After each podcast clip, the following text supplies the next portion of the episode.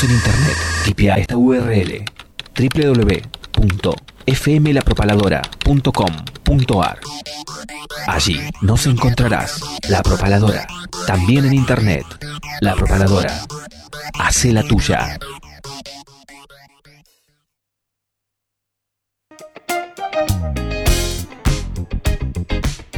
Audiofilia, sala de ensayo, estudio de grabación, producción musical y asesoramiento legal.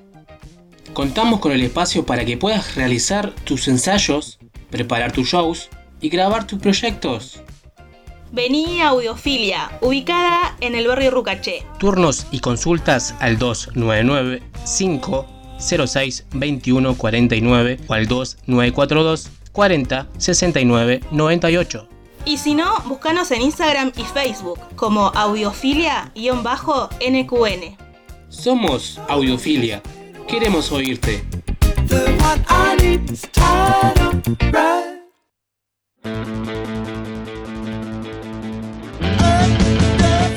¿Querés demostrar tu magia? Ahora puedes hacerlo en Canchas Celtano. Ahora es mucho más fácil. Hacerlo a través de la aplicación Easy Cancha. Búscalo como Easy Cancha en el Play Store de tu celular. Entrás, haces tu usuario, apretás en la opción Clubes, buscas el Tano Canchas, ubicada en calle El Cholar 151, Neuquén Capital. Elegís si quieres jugar de 7, de 5 o de 8. Buscas el día, la hora y reservar tu turno. Así de fácil. Busca Canchas El Tano en la aplicación Easy Cancha. Búscala como Easy Cancha en el Play Store de tu celular.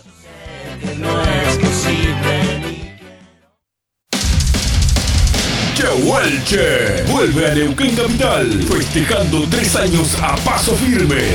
El tiempo no se detiene. Viernes 6 de mayo, 22 horas, en Pircas. Bandas invitadas, Servil y Cibernio. Anticipadas en Terrazas del Alto, Neuquén Capital, Conejo Negro Tatú, Chipoletti y El Plotier, Consolas Plotier o a través de Mercado Pago. Chehuelche festeja tres años junto al metal en Pircas. 106.5 La Propaladora. Nueva casa en el dial. 106.5 La misma impronta por un aire libre.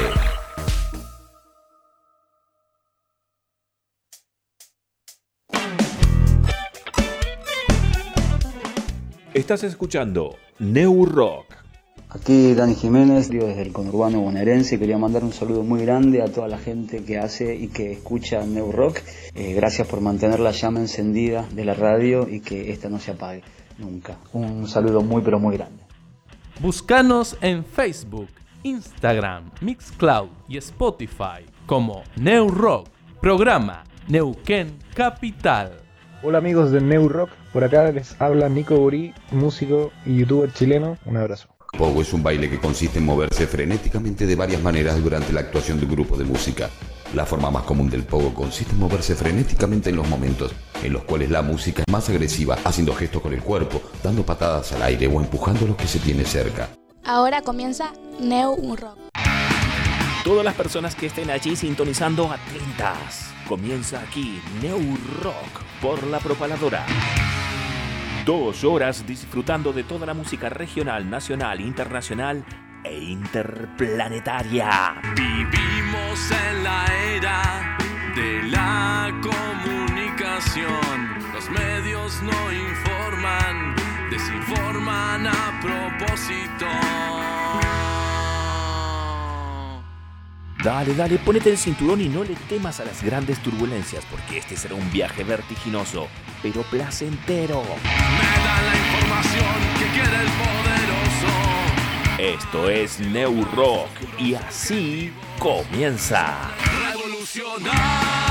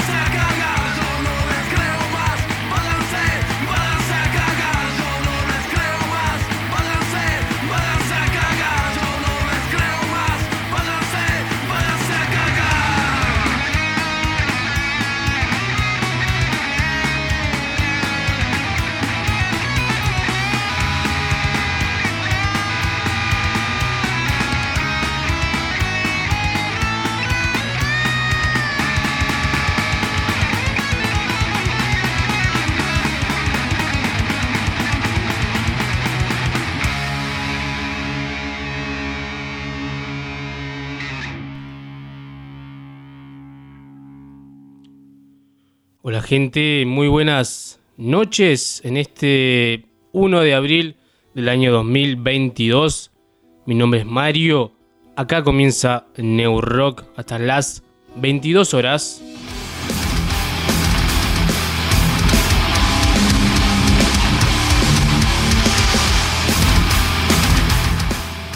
Siendo ya las 20.08 de este día, viernes 1 de abril, nuevamente lo vuelvo a repetir para que vean que estamos en vivo.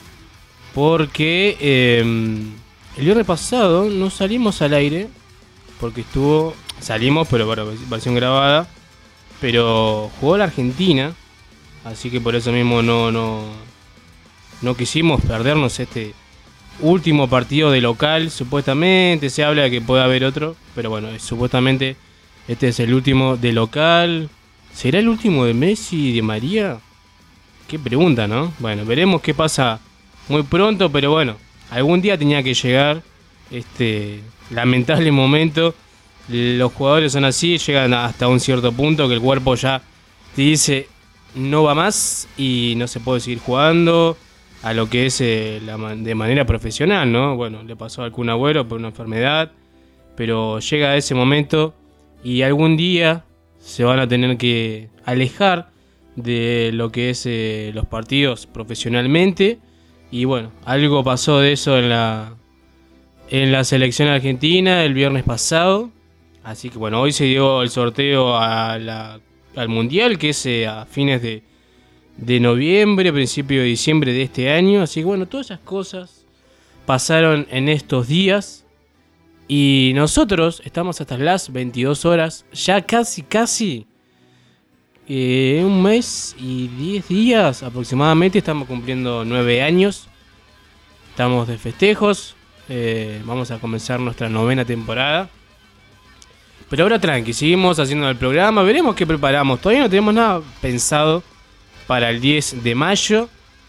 Pero vamos a ver, vamos a ver. Por hoy sí tenemos una charla que vamos a tener con mi tocayo, con Mario de Mario Romero de la estafa DAP, porque tienen una fecha muy pronto.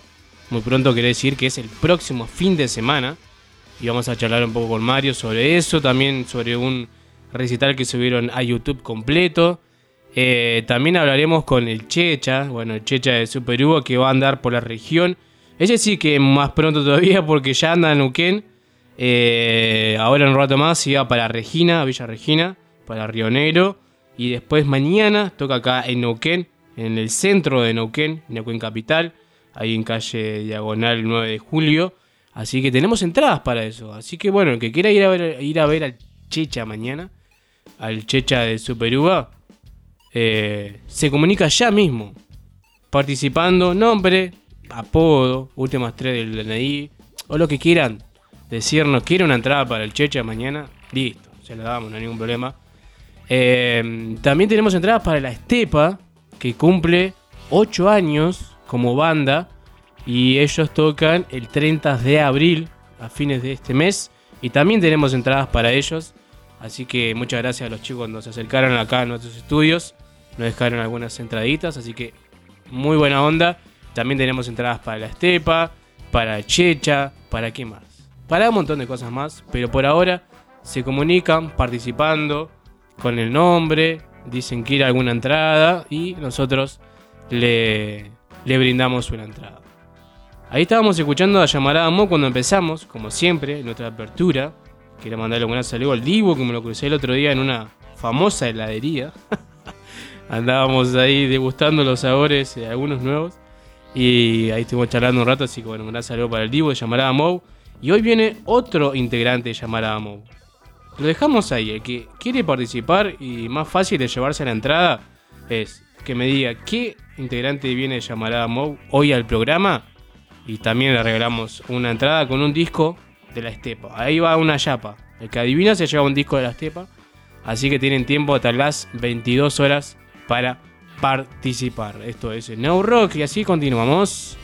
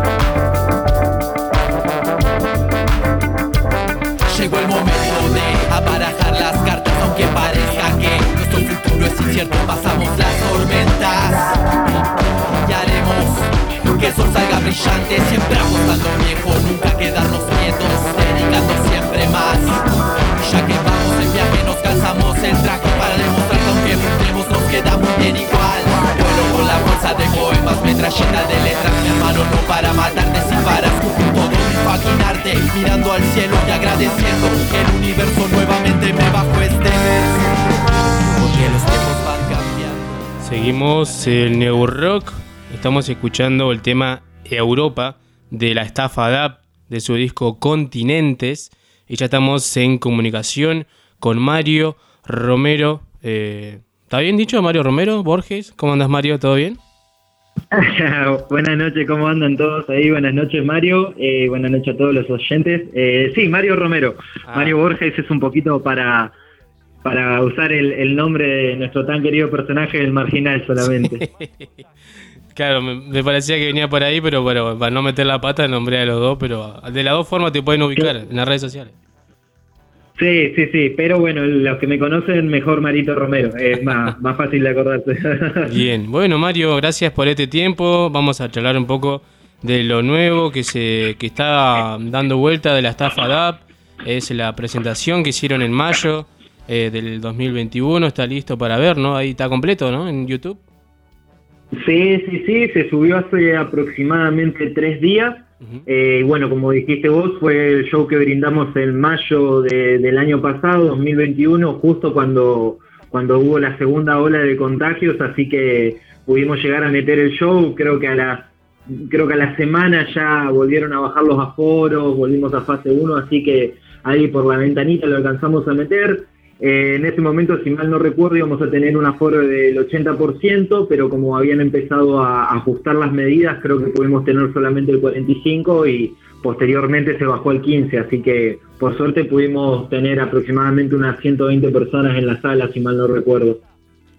Claro, exactamente. Así que, bueno, esto fue en el Cine Teatro Español de acá en Uquén, un lugar que realmente a ustedes se les viene muy bien, ¿no? Por lo que es la capacidad y el escenario.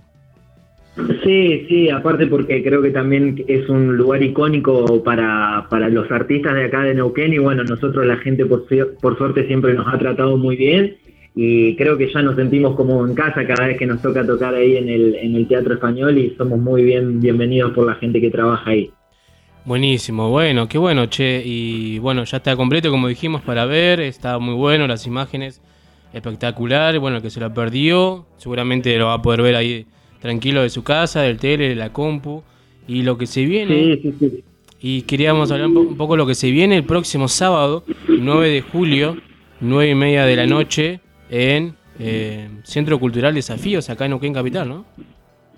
Sí, sí, sí, 9 de abril, 9 de abril porque si no, sabes, imagínate el 9 de julio, estamos nos quedan como dos o tres meses todavía. ¿Dije Eh, pero sí, es Ah. el 9. No. Sí, creo que dijiste julio, si, si no, te- si no escuché mal. Ah. Eh, pero sí, es, es el, el 9 de abril, es el, Sí, sí, el sí. sábado que viene, en el Teatro Desafío de acá de Neuquén, que es un centro cultural que está ubicado en la calle Brentana, el 46. Así que, bueno, ya como vos dijiste, también ya están a la venta las entradas. Las entradas, quien, quien desea obtenerlas, las puede conseguir ahí en el mismo teatro. Y si no, también les podemos dejar el numerito, si querés te lo dejo ahora o lo Sí. pasás después. Decime, decime. Que, que bueno, dale, el numerito para, para comprar las entradas es 2994 124 631. Ahí tenemos la opción de hacerlo a través de Mercado Pago y bueno, después obviamente nosotros eh, coordinamos con la persona para poder acercarle las entradas. Qué bueno, bueno, buenísimo. Entonces eh, ahí pueden conseguir su entrada anticipada. Eh, 9 de abril, no sé, creo que porque nombré la calle 9 de julio, por eso me habrá quedado. Pero no, es Claro. el próximo sábado, acá en Neuquén Capital, a Tafadab. ¿Y cómo está todo listo ya para volver a tocar nuevamente en vivo?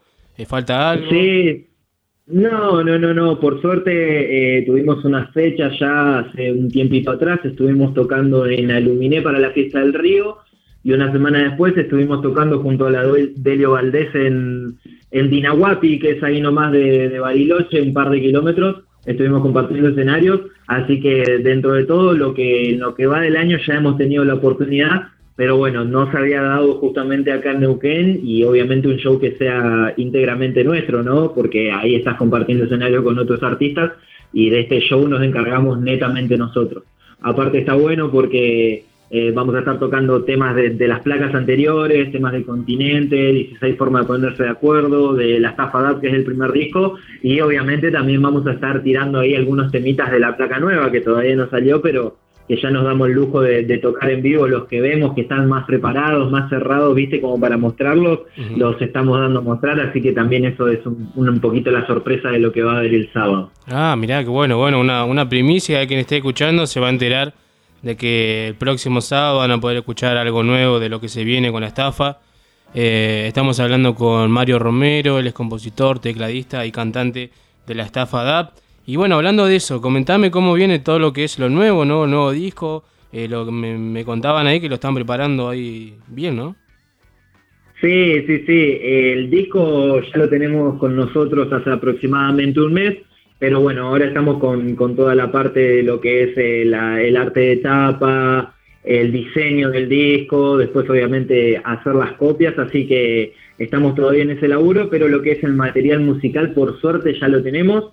Es un material musical muy diferente a Continentes. Continentes se le dio mucha rienda suelta a lo que es el DAP y, y la parte musical instrumental. De hecho, quizás la mitad de los temas son instrumentales y la otra mitad, si bien no, no están hechas como canciones, eh, eh, no están compuestas como canciones, sí tienen un poquito de letra, pero este disco que se viene ahora es plenamente de, canciones, es un disco muy diferente a los que venimos laburando y también obviamente con, con el agregado de que se nos ha sumado un cantante ahora hace, hace muy pocos meses, así que también sacándole el jugo a esa herramienta, porque si bien nosotros durante todos estos años tuvimos músicos que hicimos de cantante, y digo hicimos porque yo también me tocó estar ahí, eh, nunca nos habíamos enfocado plenamente en sacar un disco eh, con letras exclusivas de un cantante, ¿no? Como estamos haciendo ahora, así que eso también fue un desafío recopado tanto para los chicos como para nosotros. Y bueno, va a tener un, va a tener un tinte muy diferente a todo lo demás, si bien sigue siendo la estafa con, con ese sonido que nos caracteriza, eh, la verdad que se viene con bastante power este disco y con bastantes temas que, que para mí personalmente a mí me gustan mucho y que creo que de ahí algún que otro hitazo va a salir. Qué bueno, bueno, buenísimo, che. Vamos a estar esperando con ansias lo que se viene. ¿Ya tienen fecha de, de- de cuándo va a salir? ¿Algo preparado?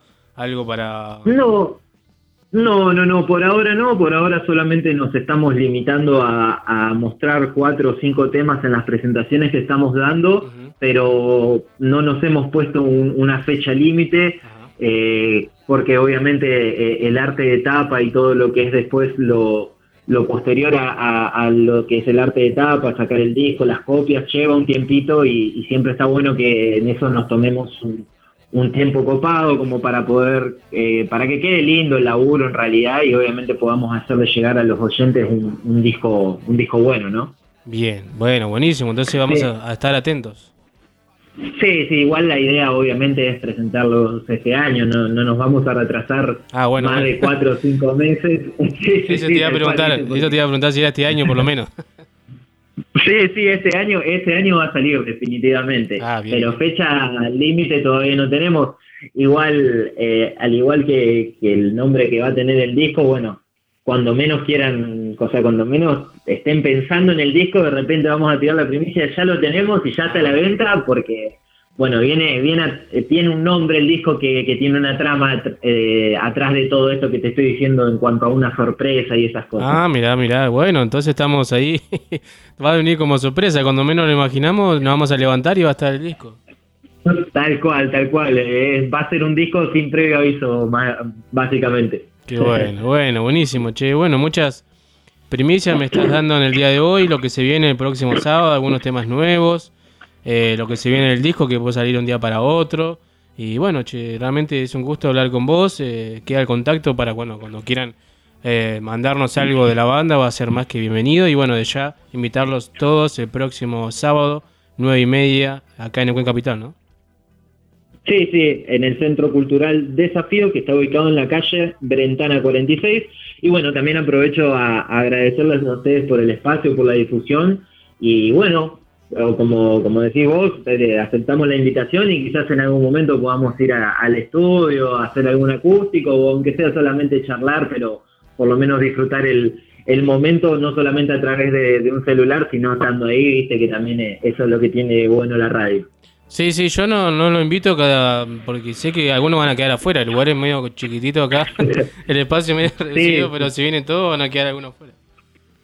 Quédate tranquilo que nos hemos metido en lugares súper chiquitos, hemos tocado en bares donde hemos estado codo a codo con el compañero y la hemos pasado la hemos pasado muy bien igual, el Ah, espacio nunca es el problema. Bien, me quedo, me quedo tranquilo entonces que la invitación está.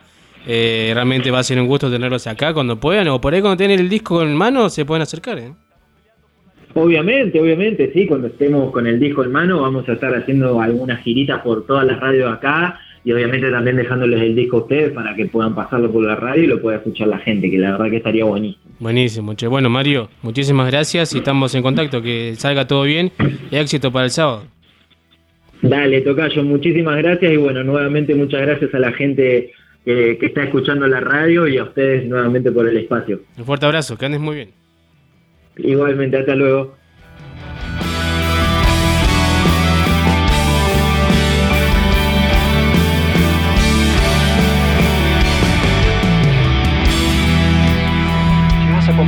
Hermano.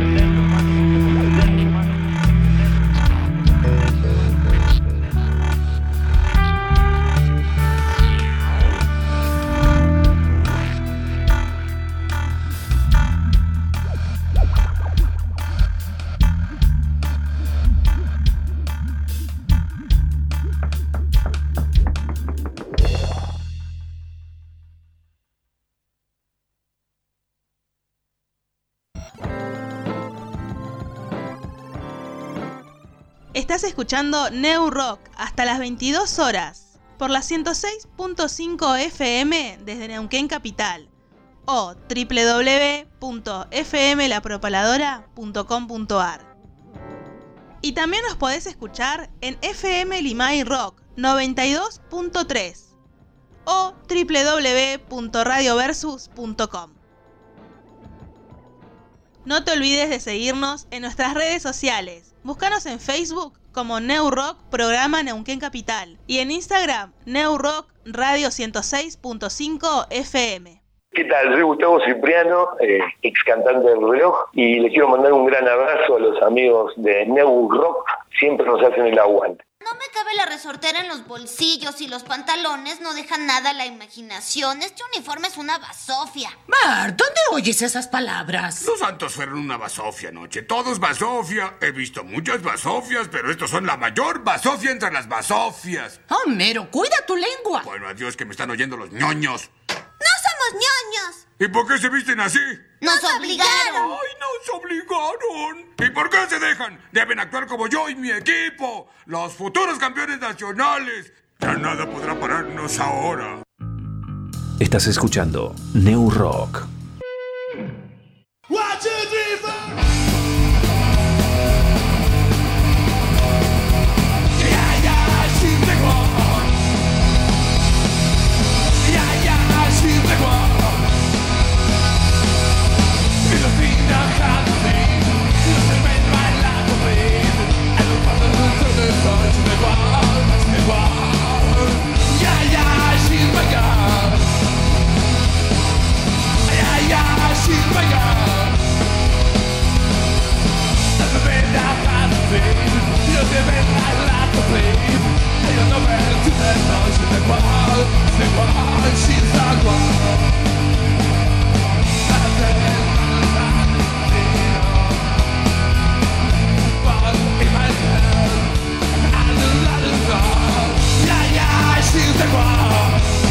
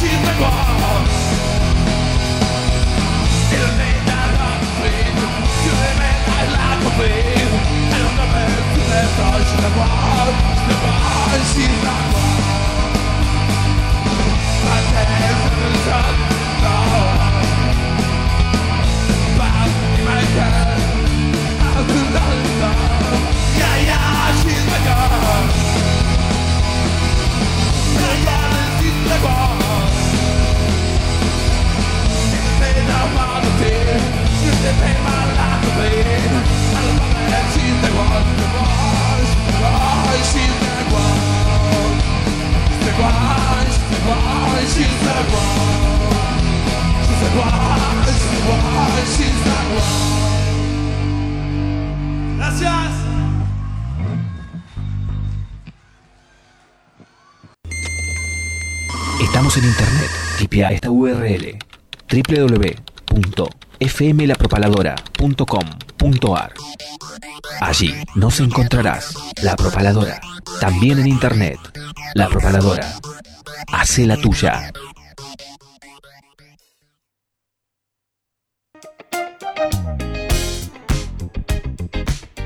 Audiofilia, sala de ensayo, estudio de grabación, producción musical y asesoramiento legal.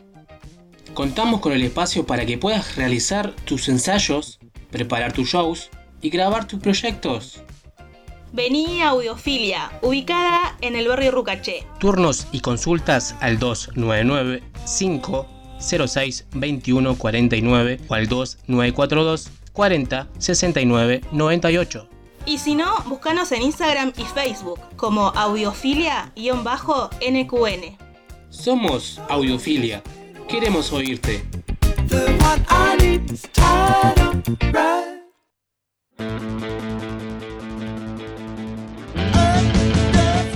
¿Querés demostrar tu magia? Ahora puedes hacerlo en Canchas Celtano. Ahora es mucho más fácil. Hacelo a través de la aplicación Easy Cancha. Búscalo como Easy Cancha en el Play Store de tu celular. Entrás, haces tu usuario, apretás en la opción Clubes, buscas el Tano Canchas, ubicada en calle El Cholar 151, Neuquén Capital. Elegís si quieres jugar de 7, de 5 o de 8. Buscas el día, la hora y reservar tu turno. Así de fácil. Busca Canchas El Tano en la aplicación Easy Cancha. Búscala como Easy Cancha en el Play Store de tu celular. Estás escuchando New Rock.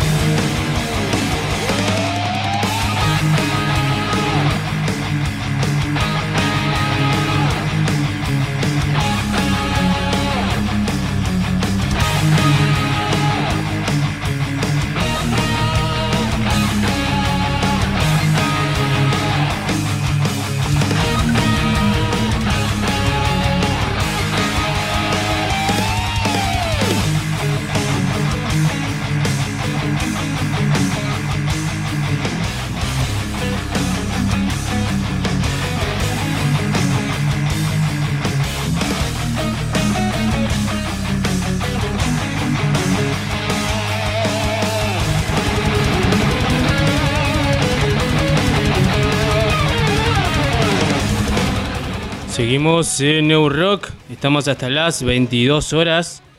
Eh, seguramente escucharon a Jessica ahí hace unos segunditos, le mando un gran saludo de estar escuchando. Que estamos saliendo también a través de FM Limay Rock 92.3, ahí cerca de Cenillosa, de Plotier, llegando un poco más lejanos hasta Arroyito, si no me equivoco, llegamos. Y en www.radioversus.com le mandamos un gran saludo ahí a Diego que nos estaba deseando un buen programa. Un gran saludo para toda la gente que está a cargo de lo que es radioversus.com y también de Radio Limay Rock 92.3.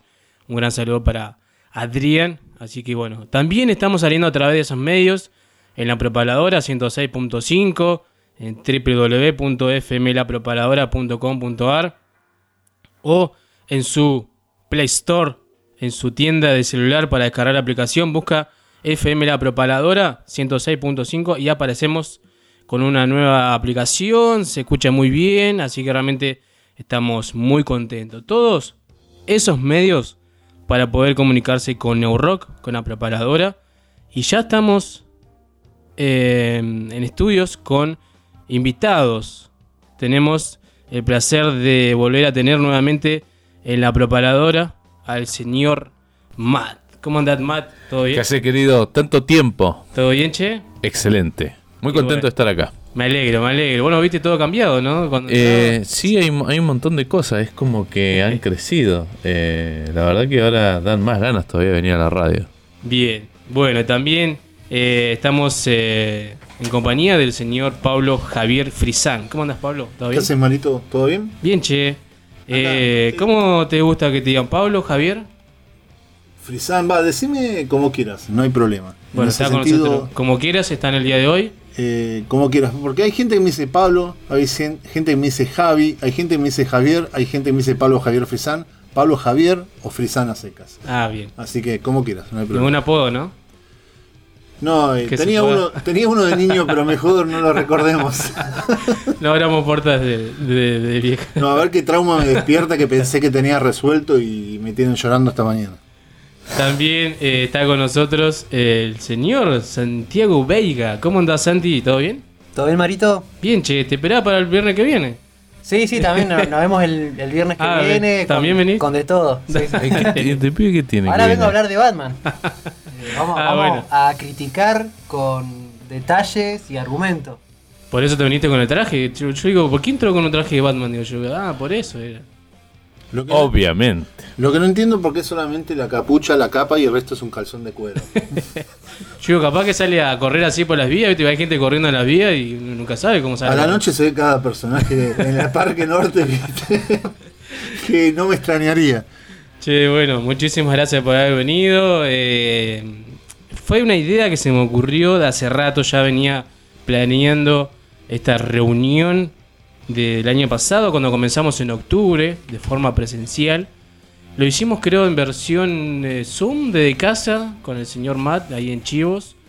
Chivos Expiatorios, un programa que ha pasado por la propagadora. ¿Ha pasado o lo dejamos en signo de pregunta? Eh, está ahí en el éter, está ahí dando vueltas en, en una nube cósmica y quién sabe, por ahí capaz que aparece. Yo te hice una propuesta. Ajá. Me Yo te una- dice, te pago yo hasta el espacio, ¿o no? Muy bien. Ah, listo, ya tendría, está, ya tendría está. productor y nada, y me explotaría. Pero sí, podría ser. ¿eh? Y ahora vas a hablar de lo que yo quiero porque soy el que pone la mosca. y no se puede hablar de otra cosa que no sea de eso. Eh, no, la idea era juntar nuevamente, bueno, lo que era Chivos, eh, hablar de, de todo en general, eh, con New Rock, que también me gusta hablar siempre de lo que es todo el- el- lo que es la cultura pop, ¿no? Lo, lo que se puede recomendar a través de series, películas, cómic, lo que sea referido a través de, de una, una página, una pantalla. Y de eso fue la convocatoria del día de hoy, ¿no? Así que bueno, ahí también dejamos la, la pregunta, la consigna al empezar, si sabían qué integrante llamará Mo venía el día de hoy. Y también está el señor eh, Matt, integrante llamará Mo. ¿Cómo anda la banda, Matt? Bien, eh, en proceso de grabación, así que es un eterno proceso de grabación, pero sigue siendo proceso de grabación. Vamos a ver, depende de los pibes, O ¿viste? sea, en la secuela del disco 13 ya es 24 más o Claro, menos. más o menos. Eh, y yo como soy el que, el que pone las voces, medio que me toca el último, así que tengo que esperar Ah, a los otros. claro, claro, claro. Así que yo medio que no tengo la culpa de que se retrasado. Tal vez podemos hablar de pilotos del tiempo. Pilotos del tiempo, guarda. Ajá, Tenemos también. a dos de sus ah, integrantes. tenemos el, ¿cuánto? ¿El 75%? Vuelve, vuelve, está volviendo. Está volviendo como el ave fénix. ¿Y quién falta de pilotos? ¿Quién está al bate? Eh, ahí, bueno, una gran incógnita, pero, pero por lo menos acá estamos. Bien, y bueno, Santi está con obra de teatro, que bueno, el próximo viernes estaremos hablando, pero adelantarnos algo, ¿qué se viene? ¿Qué estás haciendo? Eh, sí, ahora por suerte estoy si ya estoy volviendo a las radios, quiere decir que por suerte estoy con, con laburo ahí escénico. Eh, se vendrá una varieté. Bueno, ya puedo ir anticipando Sí, sí, una el- varieté el en el que oeste, ya que también acá en la propa- propaladora espero que hayan oyentes de, de- de por acá de la zona. Far West. Va a estar. eh, la- hoy, hoy vengo de ensayar de ahí. Se va, va a estar bastante divertido. Vamos. Bien, Y- buenísimo. Así que. Pegüeña, Pegüeña cultural. en el Pegüeña Cultural, Ajá. Los Urgentes 3050. Una varieté teatral. Eh, van a ver distintos trabajos. Yo voy a estar con Autocensura, Ah, lo vi. que, de, de Quique Sánchez Vera. Ajá. Que acá eh, han tenido el privilegio Carlos y, y Pablo de. Nos de sacamos la foto el día del estreno. Nos sacamos la foto con el actor Y la verdad que la, temo- la tenemos ahí eh, impresa en el living. Qué bueno. Yo me la tatué. Ah, listo. Eh, qué bueno. ¿Con henna o con algo? ¿O ¿En tinta qué- china? ¿En qué parte del cuerpo? No se puede decir. Ah, Y bueno, eh, Pablo, eh, también estuviste todo en mayo, no, Marzo. marzo, marzo. Mayo con- se- sería hacer futurología. Pero van a venir, van a estar más adelante. Aparentemente sí. En junio me invitaron a participar de eh, allí en, el, en ámbito histrión de una de las propuestas de microteatro. Ujú. Y la verdad que es una propuesta bastante interesante, por lo menos divertida. Creo que está bueno divertirse y salir de esta pseudo intelectualidad en la que nos metemos todo de, ay, quiero pensar, quiero que me hablen de las cosas que pasan en la vida y todas esas que todos nos ponemos en algún momento en ese lugar Claro. tan pedante o tan aburrido en algún modo. Y, y, me- y la verdad que me divertí porque yo antes había estado del otro lado del mostrador, por decirlo de alguna manera, como espectador de las distintas temporadas. Y en esta me invitaron a participar en una de ellas, Los Reyes de la Burocracia, que es. La, tiro así, es la- son los tres re- los Reyes Magos conformando un sindicato de repetidores de regalos. Y hay pica entre ellos y hay pica entre Papá Noel. Pero son excesivamente burocráticos, hasta la hora de hablar.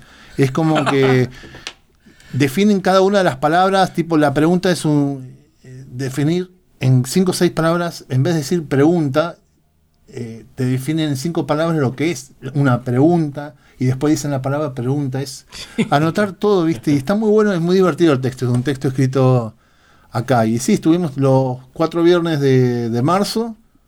Es divertida la mecánica eh, porque son obras, no son más de 12, 13 minutos, son obras muy cortitas. El histrión se divide en cinco escenarios. La sala, para quienes la conozcan, se divide en dos, todo con telones. Después el camarín es una y donde están ahora es una pequeña sala de ensayo y ensayan danzas. Eh, se divide en dos. Y después termina, empieza la primera a las 22 horas, la otra a, la- a 22 y 05 y así sucesivamente. Y termina la obra y vos tenés que irte a, no a descansar, porque no podés descansar, porque si no, ustedes dos, Carlitos, Santi son del mundo teatro, sale, saben que irse a descansar en una pausa del texto es lo peor que podés hacer, eh, básicamente, y tenés que esperar a que termine la obra de la sala al lado y volver a entrar así cinco funciones por noche. Y está buena esa dinámica, y está el público ahí nomás, y en este contexto de, de pandemia, que todavía no terminó, dicho sea de paso, más allá de estas nuevas eh, medidas que se han tomado, que por lo menos nos permiten ver el cara a cara, Sí. que creo que muchos lo necesitábamos. Eh, es- tenés al público ahí nomás y verlo ahí en este contexto es como que es una energía distinta, está copado eso. Bien. ¿Va a haber más funciones? Aparentemente en el mes de junio, pero yo por mi parte cuando nos preguntaron dije que sí, Ah, bien. así que hay que ver del resto de, de las obras. O sea que estás dispuesto a firmar el contrato. Sí, un contrato leonino, como los que firmaban los directores de en la década del 20, cuando empezaban todo. Tenés que hacer 180 películas para mí, no me importa que ganes un peso, pero tenés que hacer. ¿Viste? Una onda así. No, pero Eh, sí, y- está muy buena la, y tiene un clima medio cooperativo. Todo, Ah, bien. todo lo que ingresa, o sea, una parte principal, claramente para el teatro, pero sin importar el rol que hayas cumplido en toda la, ya sea director, técnico, que sea, todos cobran lo mismo. Bien. ¿Vos no pediste una parte mayor por ser más famoso? No, no. Yo, esto para mí es un divertimento, es un trabajo, no es un trabajo, yo lo disfruto. Aparte no lo hice por la plata, precisamente porque quería hacer algo más divertido. No, que la verdad es esa. La verdad es esa. No lo hice por la plata. Eh, y bueno, hablando también de radio, de- volvió pantalla sonora, ¿no? El lunes, eh, ahí en la radio de la universidad, es Pantalla Sonora, es un programa de bandas de sonido de series, películas, eh, videojuegos, a veces de obra de teatro, a veces de incluso de libros. Sé, sé que suena raro porque un libro no tiene música, pero sí canciones referenciadas, por lo menos que son cruciales en algún momento, de- en algún texto, citadas, como ocurre, eh, por ejemplo, en Watchmen, que hemos hablado varias veces en Entre Chivos, Sí. en Chivos Expiatorios, que cada, cada capítulo tenía en la cita alguna, alguna canción que tenía que ver, vos analizabas la letra y tenía que ver después, de, esto te das cuenta después de leerla dos, tres veces.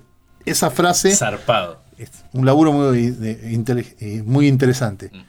Y sí, arrancamos el lunes, este lunes a las 18, ahí por la 103.7, y tiene que ver las bandas de sonido, se ve que sean a chiste, con la música de películas eh, mudas, de la etapa de cine mudo en el cine.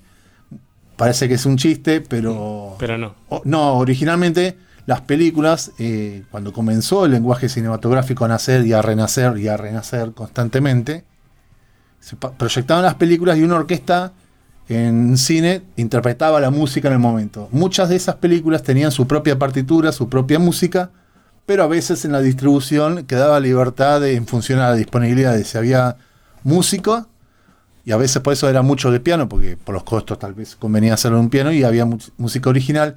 Y muchas copias que hemos visto de películas mudas no han tenido los, los temas originales, y por eso vemos esos temas como un sintetizador medio macabro, ¿viste?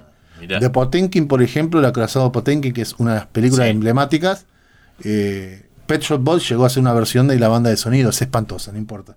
Pero cuando escuchás las reinterpretaciones de la partitura original, decís, ¡fa! ¡Qué buena música! ¡Qué buena música!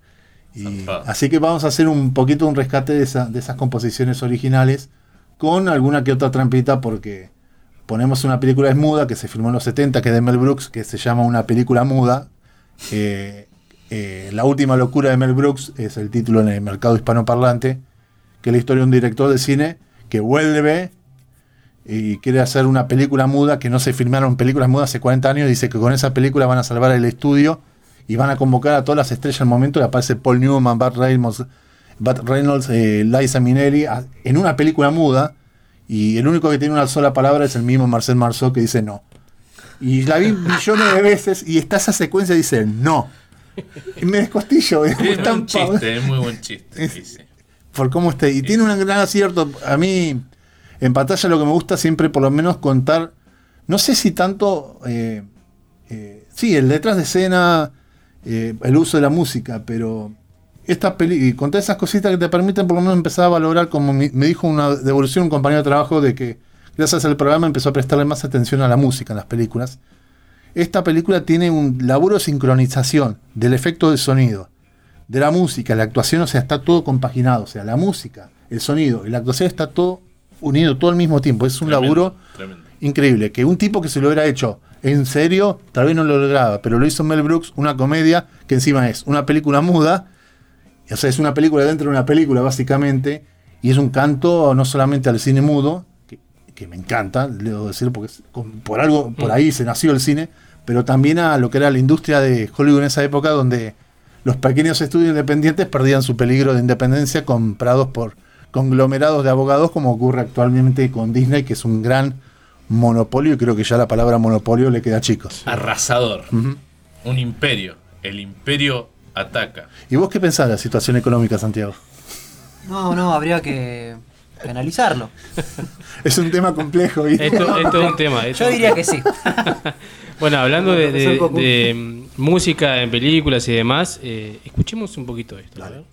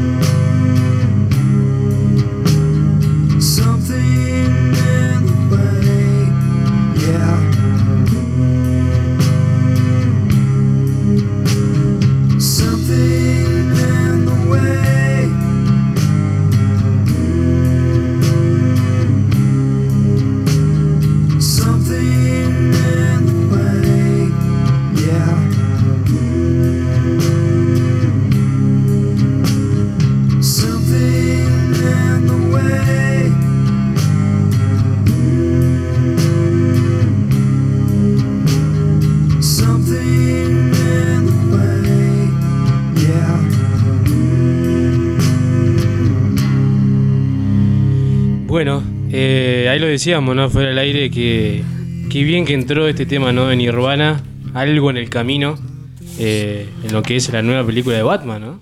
Sí, totalmente. A ver, levantemos la mano a quién le gustó la película de Batman. Es muy radial esto y todos levantamos Santiago la mano. levanta las patas. Sí. No, pero viste como una- esas eh, radios chicas que no, tenemos un programa de televisión, transmitimos en televisión, en el programa de radio es que una cámara así, que es un gran angular así, se ven todas las caras estiradas, y vos no le ves la cara, le ves la pelada, el brillo. Eh, estaba. Mi, mi idea era buscar de por ahí. Mm. ¿Vamos a hablar solamente de Batman o vamos a hablar No, de, no, de todo. irnos por las ramas como solía sí, pasar en Entre esa, esa es la idea. Pero quería arrancar por eh, el murciélago, la Bien. venganza. Eh, y por ahí se me ocurrió buscar el por qué, ¿no? Eh, decidieron poner este tema, ¿no? Porque aparece en el tráiler y aparece en la película. Es raro que aparezca por ahí un tema eh, en las dos. Siempre aparece directamente en la película o en el tráiler. En el final de la película, o sea, el primer final, podemos decir. Claro. Y. Al principio también, ¿no? Creo que sí, no, no Sí, recuerdo. al sí, parece- principio. al principio Sí. también aparece, por eso también a tantas veces. Y, y bueno, el tema creo que cae justo en lo que es la película, ¿no? Es por ahí. ¿Se puede hablar de un estilo noir? Sí. Totalmente. Un estilo del cine negro, ¿no? Totalmente. De hecho, a mí lo que me daba un poco de esperanza, que creo que lo comentábamos eh, la última vez que hablamos de, de- de Batman acá, en este espacio, en esta emisora, es que lo que buscó hacer el director, que da la casualidad que el director es el guionista, y esto antes Sí. de terminar de responder. Guionista y productor. Guionista y productor. Matt Reeves. Sí, Matt Reeves, autor de una, por lo menos de la segunda, del 75, por- sí, del 80% de la nueva trilogía de Planeta de los Simios, que Claro. la, la banco a muerte. Tal cual. Eh, el tipo realmente leyó el personaje. Y no es que leyó dos, tres cositas, ay, de las más conocidas, y se puso a escribir en función al imaginario popular de lo que es Batman. El tipo leyó el personaje, leyó toda su vida el personaje. Y se nota eso en la película. Claro. Y lo que él buscaba hacer era algo que todavía no habíamos visto en películas. Sí, en la serie animada de los 90, que al día de hoy sigue siendo la mejor serie animada de la historia, al menos en cuanto a este género, ¿no? Buscó reflejar el, un Batman detective que no se había visto en las otras. Claro. Y a mí, con la primera vez que la vi, la película, el, el único punto flaco que le encontré fue tal vez la duración. Dura casi tres Sí. horas, por no decir. Sí, sí, sí. tres horas Tres casi el reloj.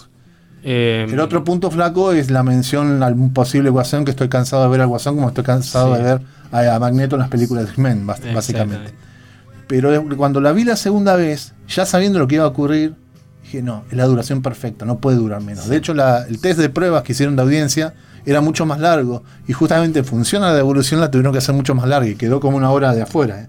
Claro. de, de película. Y se ve un Batman detective y por eso la oscuridad y por eso este tema.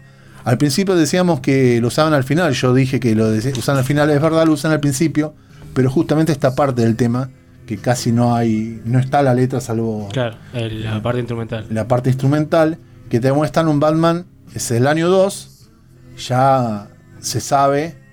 eh, fíjate que la última, la primera escena de la película es oscura, que es cuando ves eh, lo que estaría viendo el acertijo. Que después podemos meternos ahí porque el aspecto físico del acertijo. Pero el último plano de la película es luminoso. Si se dieron cuenta de ese pequeño Sí, detalle. sí. Y acá te muestran el Batman en la oscuridad, que es la venganza. Y Claro. toda la película son las tres horas y el tipo se da cuenta de que si yo sigo en este planteo de solamente hacer esto por la venganza en general, me voy a transformar en lo que yo estoy combatiendo. Sí. Y eso está muy bien laburado en la película y en otras películas no se ha visto. Sí, está muy interesante porque él siempre dice soy la venganza, ¿no? Y un poco ves el crecimiento de un personaje de un Batman joven, un Batman pibe, digamos, en, en los inicios. Eh, y por lo que dice Matt Reeves, eh, se inspiró un poco en Kurt Cobain el personaje. Él dice que cuando estaba escribiendo estaba escuchando Nirvana. Mirá vos. Eh, y de ahí sonó, bueno, Southern Away, una, una canción, digamos, una de las más de Nirvana, que no refleja mucho su sonido, ¿no? Porque si vos hablas de Nirvana, hablas de distorsión, fuzz, todo explotando, acoples. Y claro, y estás con un tema que es el acústico del Nevermind. Eh, Super tranqui y también una canción muy íntima de Kurt Cobain. Claro. eh, donde habla de estar abajo de un puente y una situación de soledad, que yo creo que así se sentía también este Bruce Wayne, eh, con esa soledad de haber perdido a sus a sus padres, ¿no? Y, y tratando Casi emo. Una cosa casi emo. Y una- un detalle de que esto lo quiero contar es una historia pa, personal de cuando la veo la, la segunda vez. Sí, fue en la segunda vez, no en la tercera. Eh, sí, la vi tres veces. Es así. que me quedo en los créditos finales y, viste que la primera función eh, va. te ponen al final eh, una dirección que es eh, el ratalada y entrabas y la página esa ya se podía entrar antes por el primer preestreno ya se sabía la dirección entonces podías entrar y eran acertijo del acertijo hasta que se liberó toda la información que vos descargás eso tenés en, en imágenes de alta calidad todo lo que tenía el acertijo en, en su, en su casa por ejemplo Ah, bien.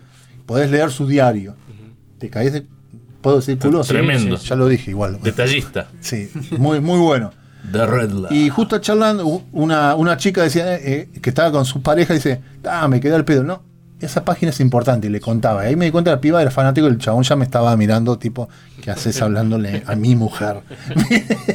y yo, a propósito, le daba más charla todavía.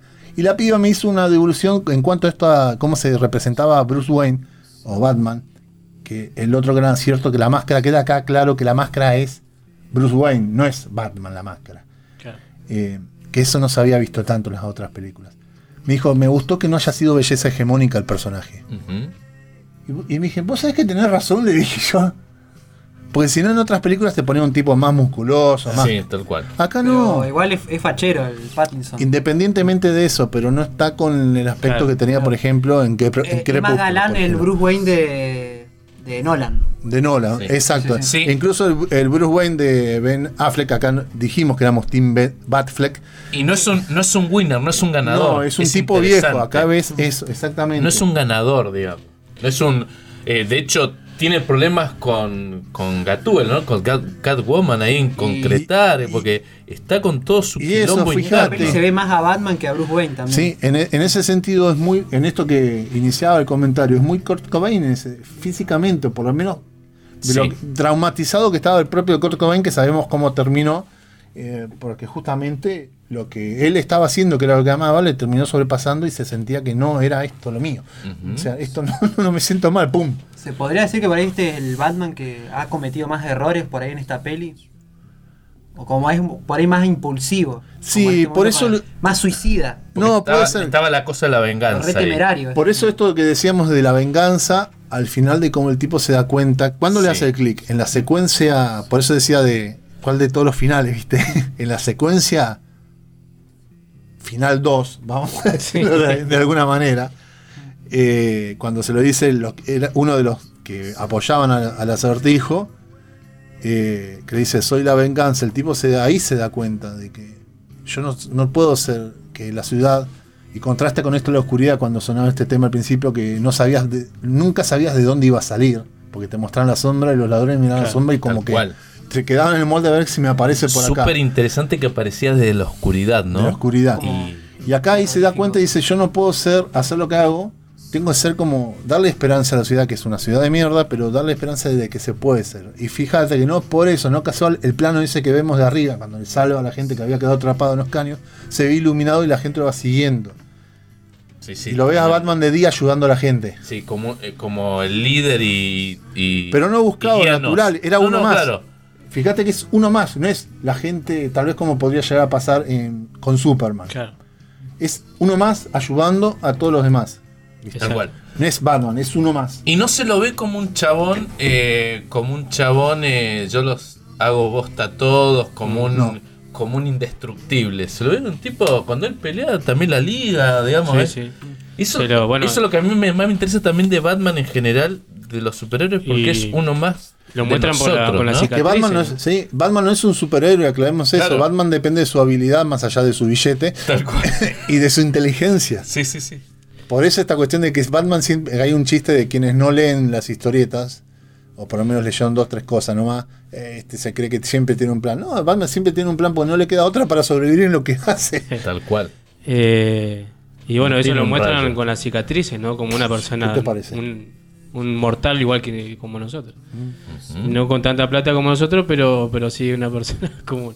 Y te quería preguntar, Matt, ¿cómo fue que tenemos estos tres minutos que vamos a escuchar a continuación del señor Seba Fanelo. Bueno, eh, Seba me parece interesante sus, sus apreciaciones. Es un fanático del cine de superhéroes.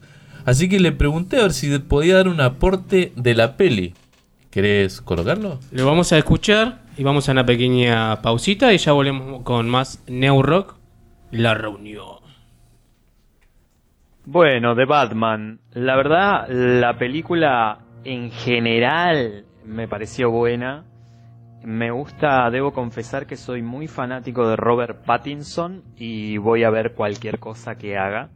Así que mm, me parece un actor muy, muy, muy metido en sus personajes, de componer personajes interesantes, así que quería verlo cómo le quedaba la capa del murciélago. Eh, me gustó esa ciudad gótica corrupta, con, con esa clase política eh, totalmente corrompida. Me gustó ver al pingüino ese en, metido ahí con la clase política. Con respecto a los villanos, creo que eh, la vara quedó muy alta con el último Joker y con, bueno, con el Joker de Heather Ledger también y con los villanos de Tim Burton. La Gatúbela para mí va a ser siempre la de Michelle Pfeiffer, entonces me cuesta y me ha costado siempre ver otras Gatúbelas. Eh, pero bueno, nada. Eh, y lo que me pasó con el acertijo es que eh, se, les, se les enloquecen demasiado los personajes y todos que terminan siendo un poco guasones, un poco jokers. Em, así que bueno, creo que flojita de papeles por ahí en, en cuestiones de villanos. Pero bueno, esa ciudad gótica estaba, me pareció buena, tiene mucha acción, la película. Me pasa algo con las películas que son categoría para toda la familia, las películas de, de cómics, eh, que terminan por una cuestión del mainstream siendo ATP. Bueno, se ahorran bastante sangre en las escenas de acción y acá hubiese quedado bueno por ahí algunas gotitas. Son gustos personales, ¿eh? Eh, no sé, como en Logan, por ejemplo, que, que vemos eh, una cosa un poco más sanguinaria. Creo que algo de la oscuridad de Ciudad Gótica y del Batman y de todo eso eh, se pierde si, si no, si la categoría nada queda reducida apta para toda la familia. Tim Burton tuvo como algunas soluciones para, para esos problemas y no sé, la sangre, recuerdo la sangre verde del pingüino de Danny DeVito y, y me pareció, me pareció genial. O la sangre de Michelle Pfeiffer cuando la muerden los gatos, cuando está sufriendo su transformación a Gatúbela. Eh, nada, me parecen que esos pequeños detalles, detalles hacen épica las películas de los Batman anteriores, pero bueno, este es un nuevo Batman, reseteo de Batman y nada, está mm, aprobado. Para mí me parece que estuvo buena, se la pasa bien, es larga, la música está buena, está bueno el Batman emo, Nirvana de fondo y esas cosas. Quizá un poco más de grunge, de música eh, grunge hubiese quedado buena también. Estamos en internet. Tipea esta URL www.fmlapropaladora.com.ar Allí nos encontrarás La Propaladora. También en internet. La Propaladora. Hace la tuya.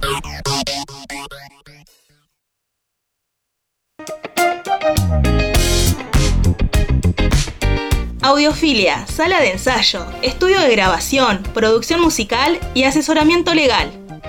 Contamos con el espacio para que puedas realizar tus ensayos, preparar tus shows y grabar tus proyectos. Vení a Audiofilia, ubicada en el barrio Rucaché. Turnos y consultas al 299 506 2149 o al 2942 40 69 98. Y si no, búscanos en Instagram y Facebook como audiofilia-nqn. Somos Audiofilia. Queremos oírte.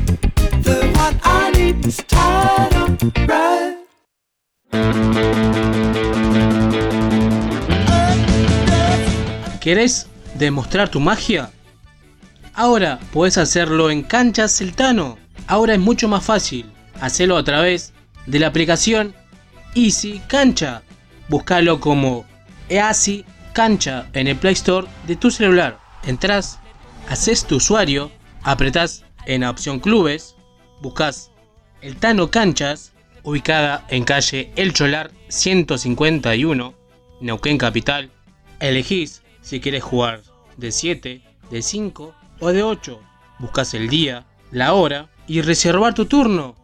Así de fácil. Busca Canchas El Tano en la aplicación Easy Cancha. Búscala como Easy Cancha en el Play Store de tu celular.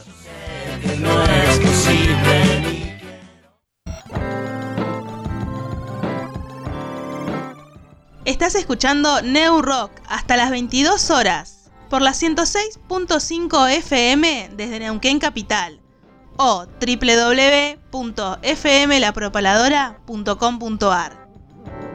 Y también nos podés escuchar en FM Limay Rock 92.3 o www.radioversus.com.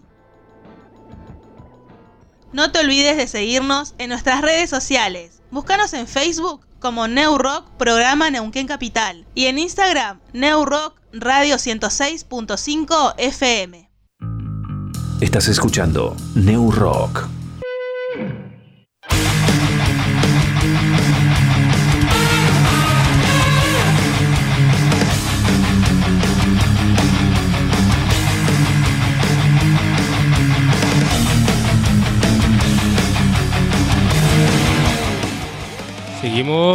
con New Rock hasta las 22 horas. Estamos con el señor Matt, también conocido como Matt 7. Lo pueden buscar así en las redes sociales. En todas las plataformas digitales. Escuchan Matt 7. ¿En Deezer estás? Deezer, claro. Bien. En Tidal. Bien. En Twitter. Eh, también estamos con Pablo Javier Fresán y Santiago Veiga. En, las esta redes tal charla. vez me encuentran, por ejemplo, si quieren seguir las pavadas que subo en Instagram en como Pablo Fresán. ¿eh? Bueno, ahí estamos. Y Santiago, ¿cómo te buscan la gente? En Instagram, veiga.santiago. Ah, bueno, Al ahí revés, estamos. ¿Tenés OnlyFans? Eh, por ahora no. Pero veremos. Pero Lo está evaluando, guarda. ¿eh? Epa. Eh, bueno, seguimos. Bueno, an- antes que nada, agradecer ahí a, a Seba Fanelo que nos envió su, Dio su opinión, aporte. Su opinión, su aporte de cómo fue eh, haber visto esta película que ahí hablábamos recién. Que la última vez que tuvimos los cuatro en un estudio fue en la propaladora, en este mismo lugar, hablando de la del Guasón. Y Dos diciendo- horas 45 estuvimos hablando, ¿no? Eso está Eh, subido, ¿eh? Está en el Mixcloud de Ah, Chivos Expiatorios. Está todo eso que estuvimos charlando, un debate extraordinario. Y el que se la perdió la puede buscar para verla, escucharla nuevamente. Y hablamos de lo que era un avance de lo que era Robert Pattinson como nuevo Batman. Y ahora estamos nuevamente reunidos hablando de lo que ya fue y de lo que será, ¿no? Ya-. Ahora ya hablamos con el diario del lunes, básicamente. Eh, y por eso me pregunta, ¿no? Lo que será. Hay que ver. Hay que ver.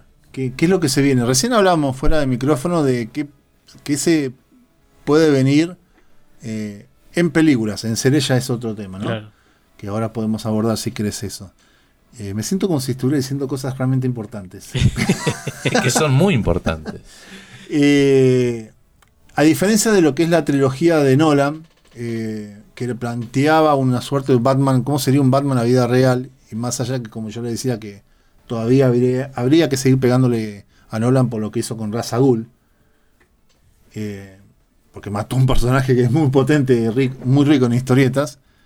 Habría que el desafío de acá con lo que hicieron, cómo podrían meter a personajes que tal vez están más, a villanos que están más ligados a lo fantástico o a lo poco verosímil en un contexto de asemejar una suerte de, de vero- de verosimilitud. Al menos que construyan eh, el verosímil a través de, la- de lo inverosímil, que es ya otra discusión. Y decíamos, Víctor Fries para mí cierra, pero por ejemplo en el contexto que plantearon de esta ciudad, que, que reitero, lo que te presentan en la, en la en la ciudad, de, Got- de la ciudad gótica como está, en las historietas está desde el primer número. Es la primera vez que se ve tan así. Claro. Por suerte, ¿viste? Por Sí, eso a veces sí. sorprende a alguno, ¿no? Esa ciudad corrupta. Como decía recién Sebastián. Coincido plenamente en lo que dice.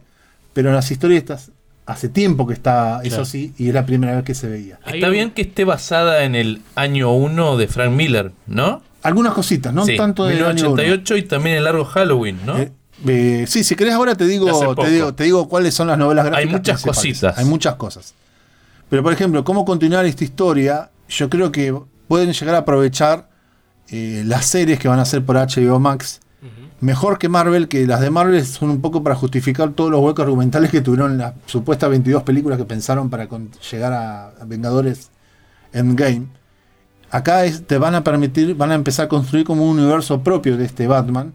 Y si bien la primera serie que iban a hacer a Batman, eh, en realidad era eh, Policía de Gótica, se terminó derivando en Arkham Asylum. Y ahí vamos a poder conocer toda una galería de personajes, los, digamos, los que están en el asilo Arkham. A mí me gustaría que desarrollen más lo que puede ser la relación entre Acertijo y, el Guasón, que se ve ahí como dos minutos, como, como mucho. Hay una interacción. Sí, que aparezca recién, por ejemplo, en películas, en la tercera película, no inmediatamente. Claro. Cosa que permita desarrollar en el universo de, de este nuevo Batman ese personaje. Y la otra serie es eh, que es eh, la serie del pingüino.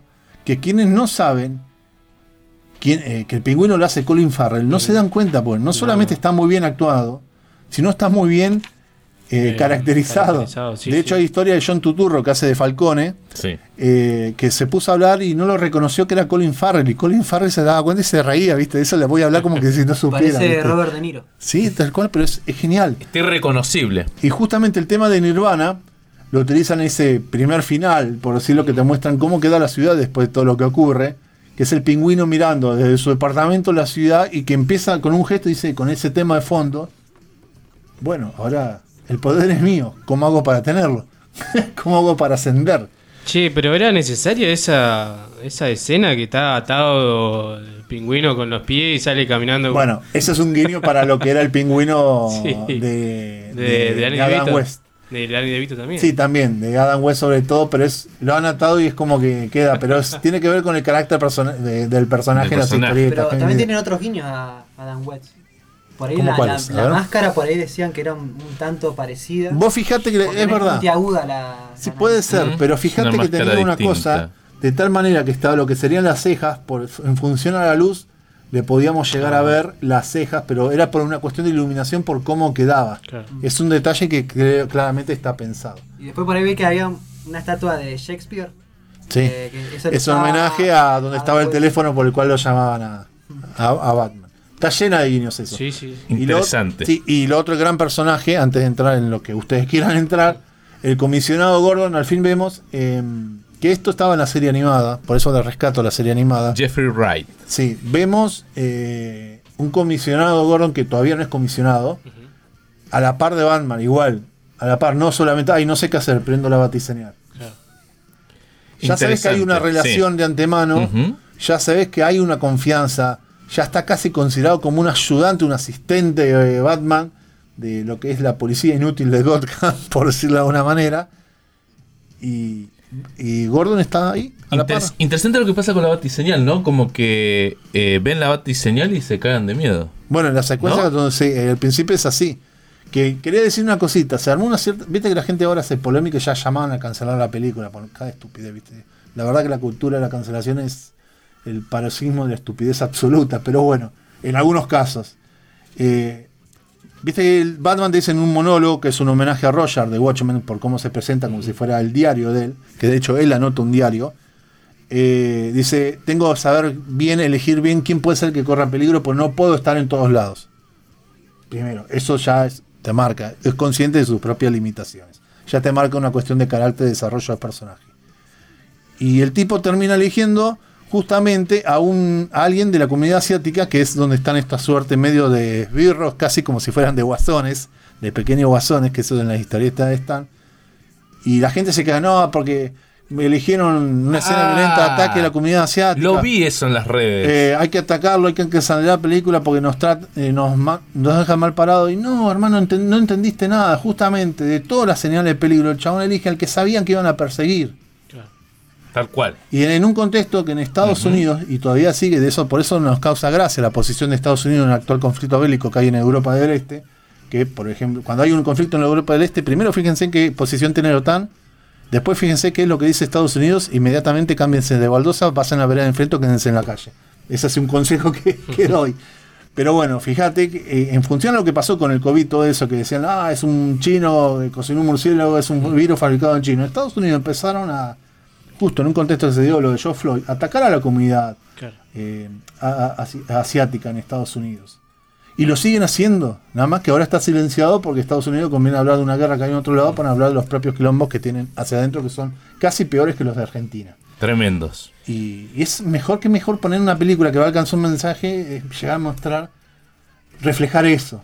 A mí me parece interesante en la peli, eh, hay como un guiño, hay cosas ahí como del cine este de las mafias italianas, ¿no? De hecho hay guiños al Padrino, Claro. suenan dos canciones que salen en el Padrino.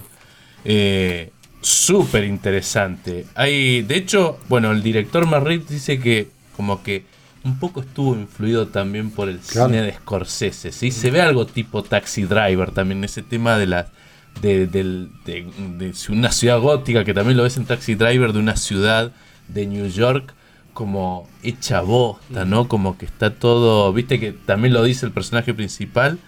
Eh, bueno, por ejemplo, hay, hay canciones como Al Martino que I, I Have a One, a One Heart que sale en El Padrino y también sale la versión que también en El Padrino de Volare que la canta Dean Martin. Son detalles que por ahí pasan desapercibidos. Eh, después, ¿qué más? Bueno, el tema que seguramente vas a hablar vos en un ratito y no te quiero tapar, No, seguramente lo vas a eh. decir. Eh, Por favor, y hacia eso voy. Otra cosa interesante, Andy Serkis, que vos lo amás, Andy Serkis. El Alfred, ¿no? Que también logró con Matt Reeves en el planeta de los simios. Haciendo de, de César. Claro. Ese- El tipo, ¿cómo, ¿cómo le gusta laburar con. El Señor de los Anillos también. ¿Cómo le gusta la- laburar con croma y todo eso, no? Eh, bueno, Andy Serkis es. No le gusta solamente- laburar en verde. Sí, no solamente fue César eh, eh, en las de la trilogía de, de- la última de, de- Planeta de los Simios, sino también fue el Capitán Haddock, Bra- sí, Haddock, de Tintín, la que hizo Spielberg, que en algún momento va a salir una segunda película, estamos esperando cuándo. Ajá. Hizo de King Kong en la de Peter Jackson, hizo de Gollum, y después hay otra más que no me acuerdo. Bueno, en King Kong actúa también, es el cocinero del barco Ventura, del Ventur. Y, y también yo no tenía ni idea que dirigió Venom. Sí, la segunda. O sea que está Ah, en el sí, universo Marvel y también juega a dos puntas. Y con DC ahí como que, ¿no? Y son varios los que están en ambos Se- roles. Se infiltró en Marvel y hizo esa cagada de Venom. Bueno, en Star Wars, en Admita- Star Wars también. Admitamos que la primera película de Venom tampoco era muy buena. Una película. La, ah, partamos- la, la, la, car- primera. hizo él. No, la, sí, él dirigió la de Carnage. La primera película, partamos la base. Sí, la cuando dos. aparece el personaje y da nombre a la película y, la, y se cae la película cuando aparece ese personaje, listo, chao. Devolver la plata. Eh, me parece Pero bueno. interesante lo de Pattinson. Yo también debo, debo admitir de que me daba como cosa Pattinson, ¿no? Porque yo lo tenía Crepúsculo y creo que ese también es el es un poco en las redes, ¿no? Mm. Que se calentó el ambiente. Eh, pero interesante cómo lo logró, ¿no? Y ya un Robert Pattinson que, que creo que sali- quería salirse de ese personaje. Yo lo vi en una bueno. peli, El Good. Time, Good Time, por ejemplo, de 2017. Y también se lo ve muy bien ahí en el faro El de Faro con William Lighthouse. Dafoe. Un- Tremendo. Viste que a mí lo que me pasó con el faro, por ejemplo, vamos a hablar ya de Marvel. Cuando vi la de la, la del Hombre Araña, que es la tercera, que es, es una buena película, que decirlo, no es una mala película. Realmente está buena película, tiene algunas cosas demasiado fanservice, pero bueno, no importa. Yo veía la película y cuando aparece en William Defoe me dan ganas de córranse todo que está William Defoe actuando. Con el faro me pasó no decir eso, ¿viste? Pues están, no diga correte Robert Pattinson, estaban los dos a la par, a la intensidad de los personajes. No Tal vamos a decir mucho porque realmente ya hablar de la sinopsis de la película es revelar mucho. Pero vean esa película. Es en blanco y negro. Sí, sí, sí. Eh, bueno, estaba el meme muy interesante, un meme tremendo que decía que para Pattinson, para poder encarnar este, este Batman emo y traumado, pasó 14 años siendo conocido como el pibe de Crepúsculo. Y volviendo siendo un murciélago, ¿no? Un vampiro. Sí, mira, y, eh, y re, y re, injus- re injusto, porque como dice Pablo, estuvo en The Lighthouse, que es una peli de 2019, y después una terrible peli que es Good Time, por ejemplo, del 2017. El chabón fue demostrando que es un buen actor. ¿Vos sabés la historia del casting de, de- de Batman? No. Eh, estaba filmando el chabón Tenet con Christopher Nolan. Ah, claro, y también le en pidió, Tenet. che, mira, me tengo que ir a hacer algo, tengo una cuestión personal. Sí, sí, dale. Y se va, en realidad esa cuestión personal iba a ser el casting de, de Batman. Y le daba cosa decírselo a Nolan. Abro paréntesis, mientras iban a ese casting, el director con el productor, al casting donde estaba, iba a estar Robert Pattinson, ya tenían el tema principal de la película de Batman que ya se lo había compuesto Michael Giacchino, que ya había compuesto un tema, decir, sé que está con esta película, mira, se me ocurrió este tema, que es el que escuchamos finalmente. Pattinson vuelve y Nolan agarra, ¿y cómo te fue en el casting de Batman? Le dice, el chaval se queda mirando, ¿cómo sabía? Lo, había guardado en musarela. Claro, fue el quería- primero. Tremendo. Eh. La verdad que en, est- en esta en esta peli, bueno, otra cosa interesante me parece el, el laburo de los colores, los claros oscuros, esa estética. Eh, dejamos para una, Sí. una, una pequeña pausa. Sí, cómo no. Eh, antes quería preguntarle, ¿alguno está independiente acá? Yo conozco un hincha independiente que es el batero de Llamarada. Eh, también. Yo soy socio del club de independiente, pero el fútbol ni me va ni me viene. Acompaño, Ah. ¿Sabes por qué? Porque mi viejo hace un par de años me dijo, che, yo estoy yendo a las peñas. ¿No querés venir? Mi viejo me ha acompañado en tantas, en tantas cosas. Dije, bueno, lo acompaño. Nos hicimos socios y todo, ¿viste? Pero a mí la verdad que... Bueno, Sí, vamos acá a... Yo también soy otro hincha del rojo. Ah, bien, Eh, entonces... ¿qué pasó acá? Un regalo para ustedes. Vamos a escuchar de Checha de Super Uva, canción para Bochini.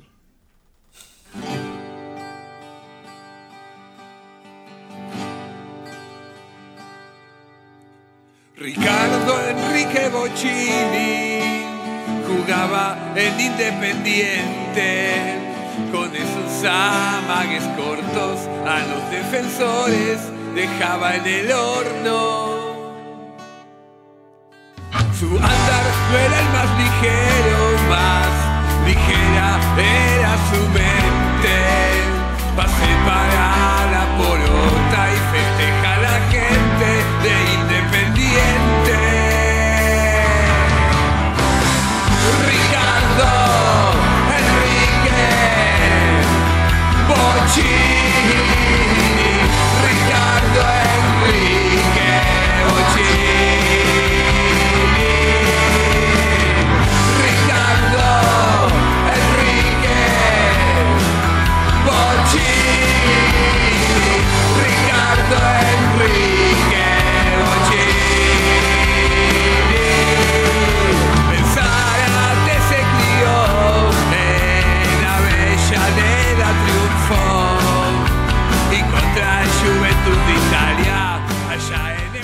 Seguimos en New Rock, estamos hasta las 22 horas. Estamos escuchando a Checha de Super Uva con su tema Canción para Bochini.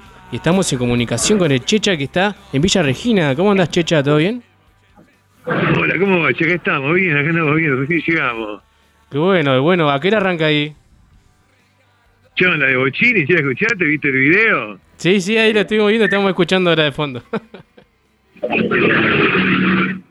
Y acá estamos, che, llegamos acá con Oski hace un rato a Regina y esperando para el show. A partir de las 23 horas, ya con hora libre, vamos a estar acá tocando. Bueno, bueno, buenísimo. Che, mañana, ¿cómo está todo listo para tocar acá en Uquén? Y sí, sí, está- va, va todo bien encaminado, ya estamos ahí, en Neuquén, en Samira, también con hora libre y hay, una, hay unas bandas más. A las...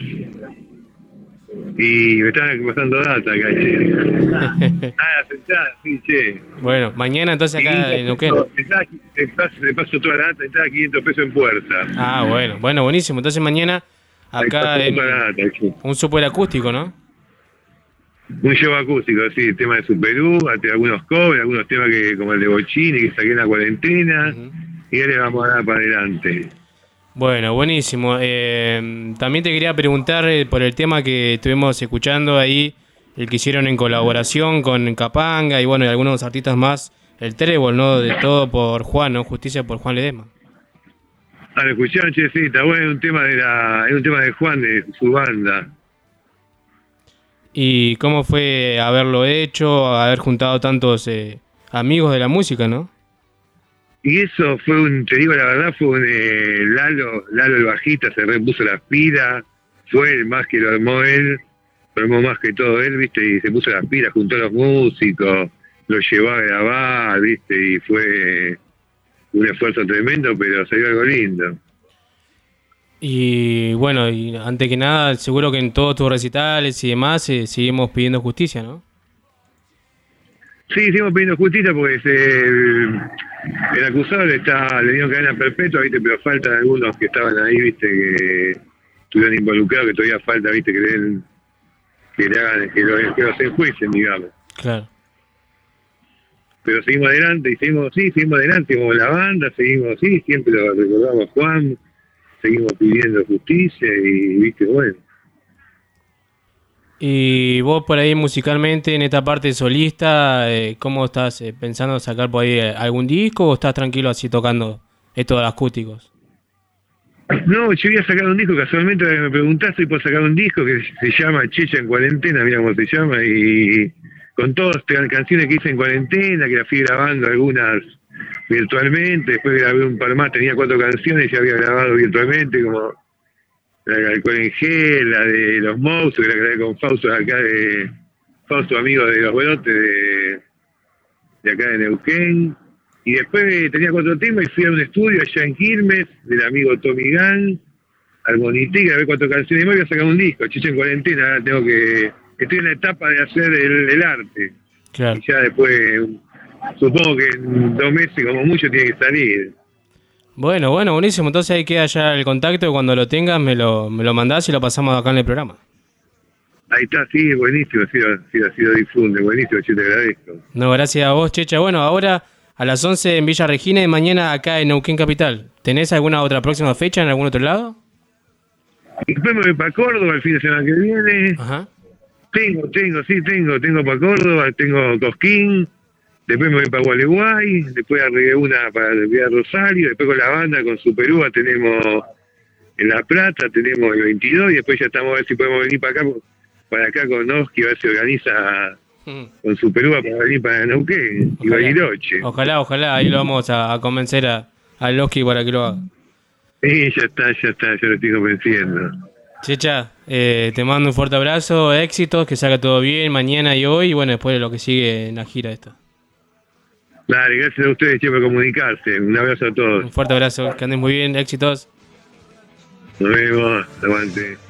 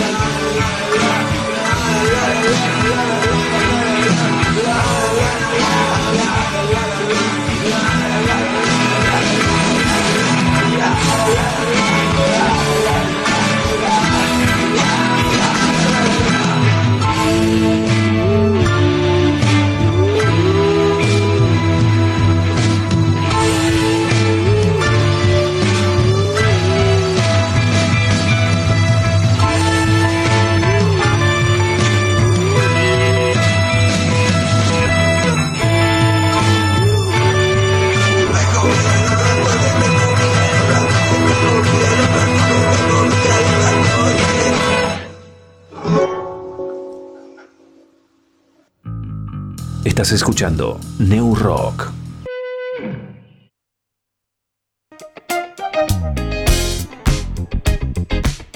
Audiofilia, sala de ensayo, estudio de grabación, producción musical y asesoramiento legal. Contamos con el espacio para que puedas realizar tus ensayos, preparar tus shows y grabar tus proyectos. Vení a Audiofilia, ubicada en el barrio Rucaché. Turnos y consultas al 299 506 2149 o al 2942 40 69 98. Y si no, búscanos en Instagram y Facebook como audiofilia-nqn. Somos Audiofilia. Queremos oírte.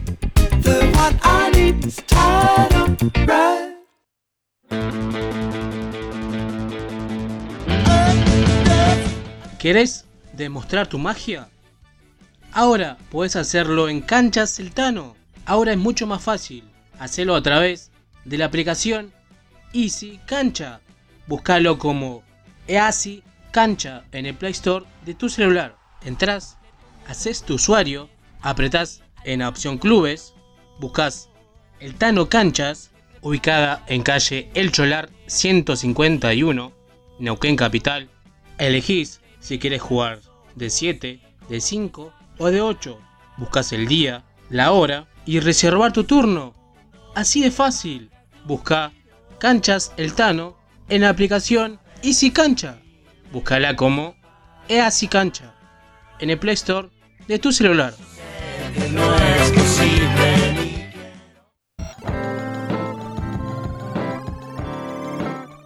Estás escuchando New Rock hasta las 22 horas por la 106.5 FM desde Neuquén Capital o www.fmlapropaladora.com.ar. Y también nos podés escuchar en FM Limay Rock 92.3 o www.radioversus.com. No te olvides de seguirnos en nuestras redes sociales. Búscanos en Facebook como New Rock Programa Neuquén Capital y en Instagram New Rock Radio 106.5 FM. Estás escuchando New Rock.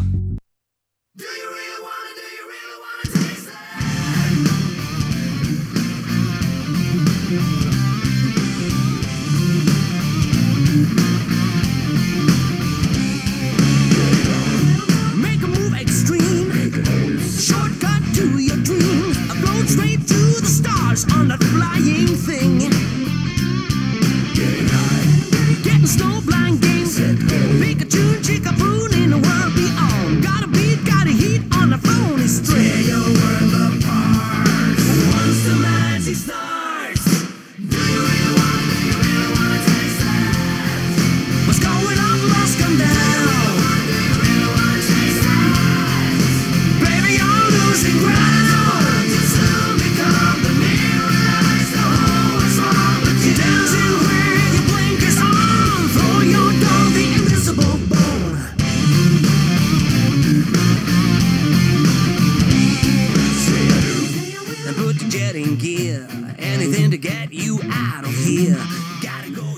Seguimos en New Rock hasta las 22 horas. Estábamos escuchando anteriormente, hace unos minutos atrás, la charla que tuvimos con el Checha de Super Uva, que está con un super acústico hoy en Villa Regina y mañana acá en Neuquén Capital. Así que tenemos entradas para eso, para mañana. El que quiera puede pedirnos. Nos escriben a Facebook, New Rock, programa Neuquén Capital. En Instagram lo hacen a través de neurock.radio 106.5 FM. Y ahí nos escriben, che, quiero una entrada para la chicha Superuva, listo, se la damos, no hay ningún problema. Estamos escuchando a la banda Week One. Este tema es con la que arranca eh, Space Maker, Space Maker. Peacemaker. Es Peacemaker. Peacemaker. Peacemaker. No, es peace- Peacemaker. El hacedor de paz. Eh, y ya en la apertura ya te polean todos los personajes que van a aparecer. Y se habla de la mejor apertura de series de superhéroes de la, De la historia. ¿Puede ser? no? Supuestamente cada, cada. Yo recién la arranqué a ver, pero cada, ca- presentación creo que tenía algo distinto a las otras. Ah, mira, ahí, no, ahí no, me, no, no le presté atención. Voy a, ahora que la empecé a ver, voy a ver eso. La hizo, la escribió James Gunn, dirigió seis de los ocho capítulos. En plena pandemia, eh, la empezó a escribir cuando ya se sabía que iba a ser un éxito. La, de- la segunda, a medias, podemos decir, un éxito de la segunda del Escuadrón Suicida, que es un reboot hasta ahí nomás. Eh, digo que fue, sabía que iba a ser un éxito porque justo la estrenaron en un momento que la gente todavía no, todavía no está yendo mucho al cine. Por eso son una sorpresa las películas de ahora.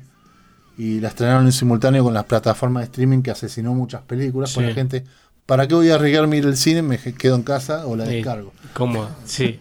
Seamos sinceros. Y recién ahora alcanzó el costo de producción total de la película. Y la secuencia yo creo que tiene mucho que ver con la secuencia de Escuadrón, Escuadrón Suicida, que vamos a hacer un gran spoiler. Al en los créditos iniciales nos damos cuenta que en realidad hay dos escuadrones suicidas, uno era como un muleto y el otro Sí. era el original. Y el muleto terminan todos eh, muriendo y te ponen un tema muy de People eh, Died, que si lo pones a hacer, eh, lo podemos llegar a poner un cachito si hacemos producción en vivo cuando termine este tema. De People Who Die, eh, no me acuerdo el nombre del autor, pero si pones People Who Die eh, Suicide Squad, te va a salir en, YouTube. Y tiene que ver mucho con ese tipo, esa secuencia muy al estilo de las que ha hecho, por ejemplo, para Guardianes de la Galaxia James Gunn, que tienen, son casi se- la primera secuencia es una secuencia de, de baile con música de fondo.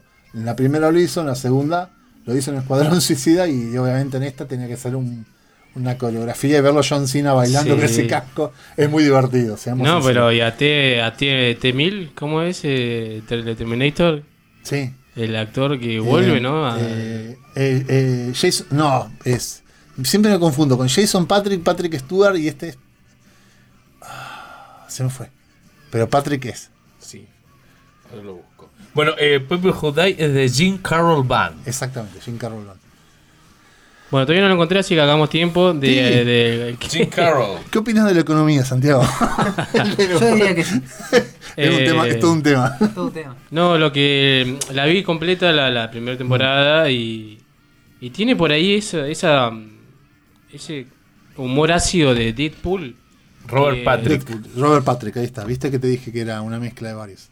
Eh, tiene ese, ese, mm, ese humor, ¿no? Que por ahí no es para todo público. Eh, por ahí está hecha para gente creo que más de más edad, no para, para niños. Aunque eh, la trama por ahí se ve un poco para, para el niño como una mariposa volando, como una especie de, animal con colores. Entonces muchos colores, entonces uno lo ve es para niños. Pero cuando lo estás viendo no es para niños. Y eh, está llegando a esa nueva ola de series no para niños. Yo creo que lo que está pasando, por lo menos hace un par de, de, años, que en eso sí hay que agradecerle bastante a las películas de Marvel, sobre todo la primera, que es la de la del Iron Man, que dicho sea de paso, ni ellos mismos confiaban en el éxito e inventaron lo de el universo cinematográfico con la de Hulk que se estrenaba dos meses después y filmaron así apurado la escena para poder conectar, ¿no? Pero hay que agradecerle eso en el sentido de que popularizó eh, las historietas al punto tal de que dejó de ser casi un tema tabú lo- los que nos hicieron bullying por leer his- historietas, lo que no, los que no veíamos lo que había que ver, veníamos leyendo hace tiempo y eso lo hizo masivo, ahora ya no es una cosa de ñoños, Claro. ahora ser ñoño es cool, Sí. lo cual abre una nueva especie de gente que, ay, yo soy ñoño, leo historietas, soy cool, sé más que vos, de gente que ya hace 40 años está leyendo historietas, te la tenés que fumar a esa gente, viste, a veces. Y caes en lugares soberbios como este mismo comentario. y, pero sí, hay que agradecerle eso, se popularizó. Y lo que se está demostrando es que lo mismo que ocurre con los dibujos animados hace bastante tiempo. Por ser un dibujo animado, por ser una película basada en, historieta, no implica que sea para niños. Creo que lo abordamos alguna vez aquí, la, en, mi, en mi primera participación en Chivos Expiatorios, la cuestión de eso de, de a qué público está dirigido. Y esta película, teniendo en cuenta el humor de James Gunn, recordemos que de Disney lo habían echado por unos tweets que Mm. había escrito hace Sí, 500 años, que eran unos chistes malos, bobos, fuertes, pero no, de- de- no dejaban de ser chistes, ma- chistes malos y bobos. Y cuando se enteraron que lo había contratado DC, al día siguiente le dijeron, sí, bueno, sí, vení, te perdonamos. Pero bueno, cosas así pasaron. Y él metió eso, justamente demostrar que se pueden hacer cosas para adultas en un contexto de, de que aparentemente el prejuicio te obliga a decir que son de, de niños. Lo cual conlleva otro, otro, otro problema, que tenés que ponerle la calificación adecuada para que los padres después no se junten con padres aburridos en sus casas y creen asociaciones para prohibir todo lo que les molesto, o por lo menos todo aquello que les hace hablar de ciertas cosas que no querían hablar con sus hijos. Eh, tienen que poner esas categorías para que los padres les dejan ver eh, series que no son para ellos. No es para niños, claramente. Claro. Lo mismo que ocurrió con Euphoria en la segunda temporada, que es una serie que es como si fuera Beverly Hills 9210, pero faloperos. Eh, tuvieron que ser la propia piba Zendaya tuvo que salir a decir eh, que yo haya estado en Spider-Man no quiere decir que todas mis series van a Claro. ser películas para toda la familia tuvo que salir a aclararlo en sus cuentas pues Sí, estaban los es- padres es fuerte horrorizados euforia. Es fuerte. Sí, te lo muestra de una forma cruda. Para mí, eh, yo no la vi como para decirte, ah, mira, soy qué fuerte, ¿no? ¿Viste? No, no, pero digo, viste que por ahí el público adolescente. Los primeros dos capítulos la dejé como Yo también eh, quedé en la mitad del primero.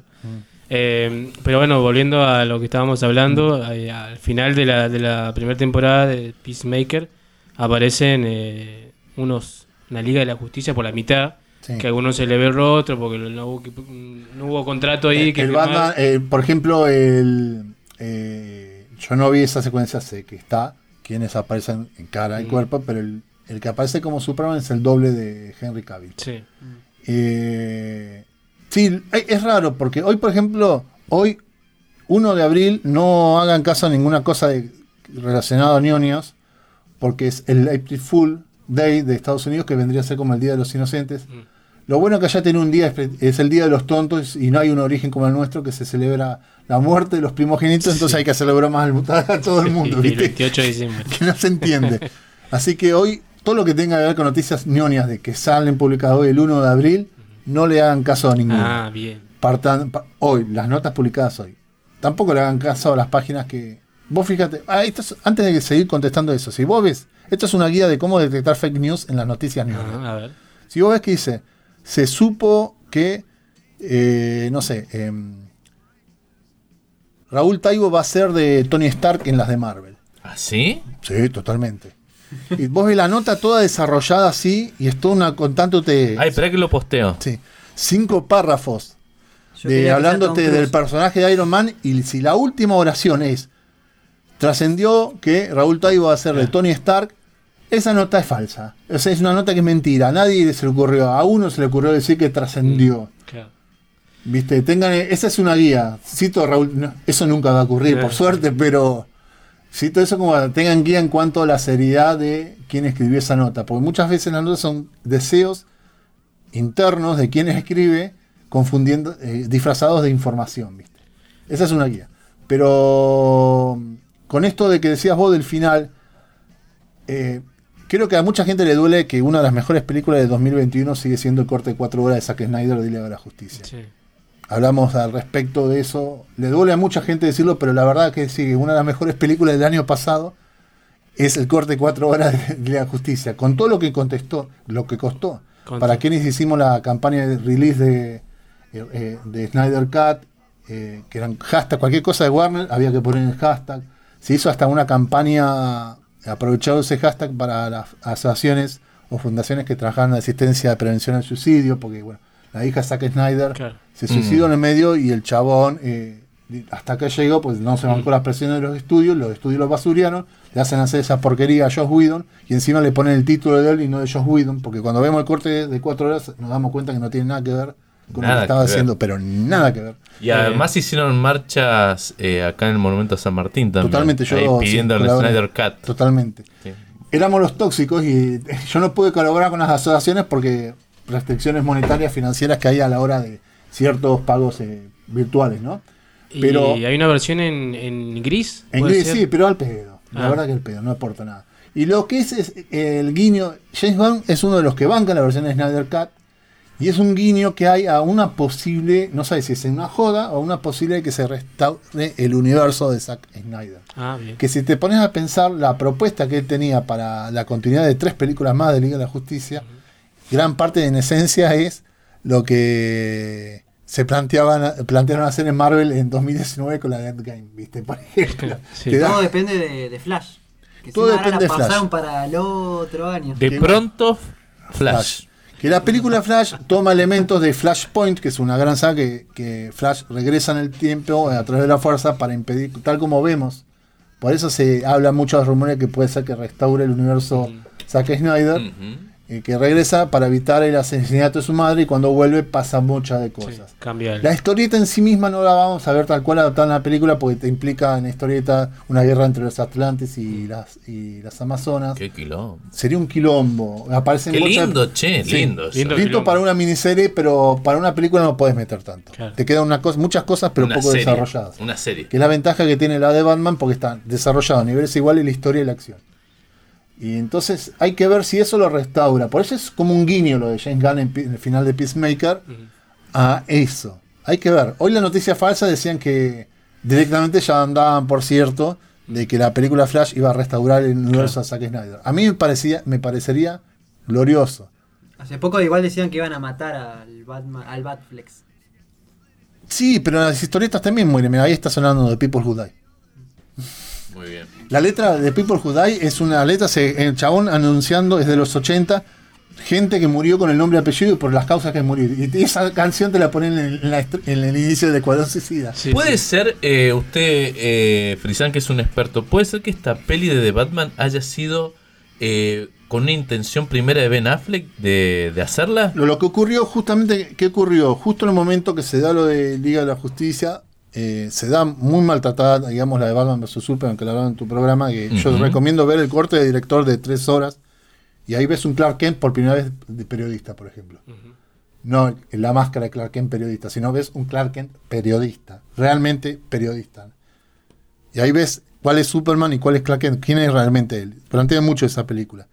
Bueno, esa la masacraron, después vino, la asesinaron en Escuadrón Suicida. Yo sostengo que le deben haber hecho lo mismo, lo mismo que le hicieron a Zack Snyder, pero acá a nadie le importa el director de. Esa diferencia no le pasó ninguna desgracia familiar. Lo de la desgracia familiar te das cuenta que tan viles eran los productores de Warner que estaban. Y, hay que ver que lo que. que mm, para, eh, de- me estoy yendo, me voy a ir a otro lado, retirame eso. No es que me olvide, quiero ver. ¿Puede ser que esta de The Batman haya sido Sí, está, intención de que Ben- Affleck Ahí ahí. No, porque quería ir, ¿qué pasó a Ben Affleck? Quería por eso, no quería irme mucho a las ramas por eso. Que Ben Affleck es un tipo que le han hecho bullying toda la vida. Cualquier película que saque le puedan criticar, eh, lo destrozan, le pueden pegar con lo que sea. En general que- se mete en la producción, ¿no? A veces sí, a veces no.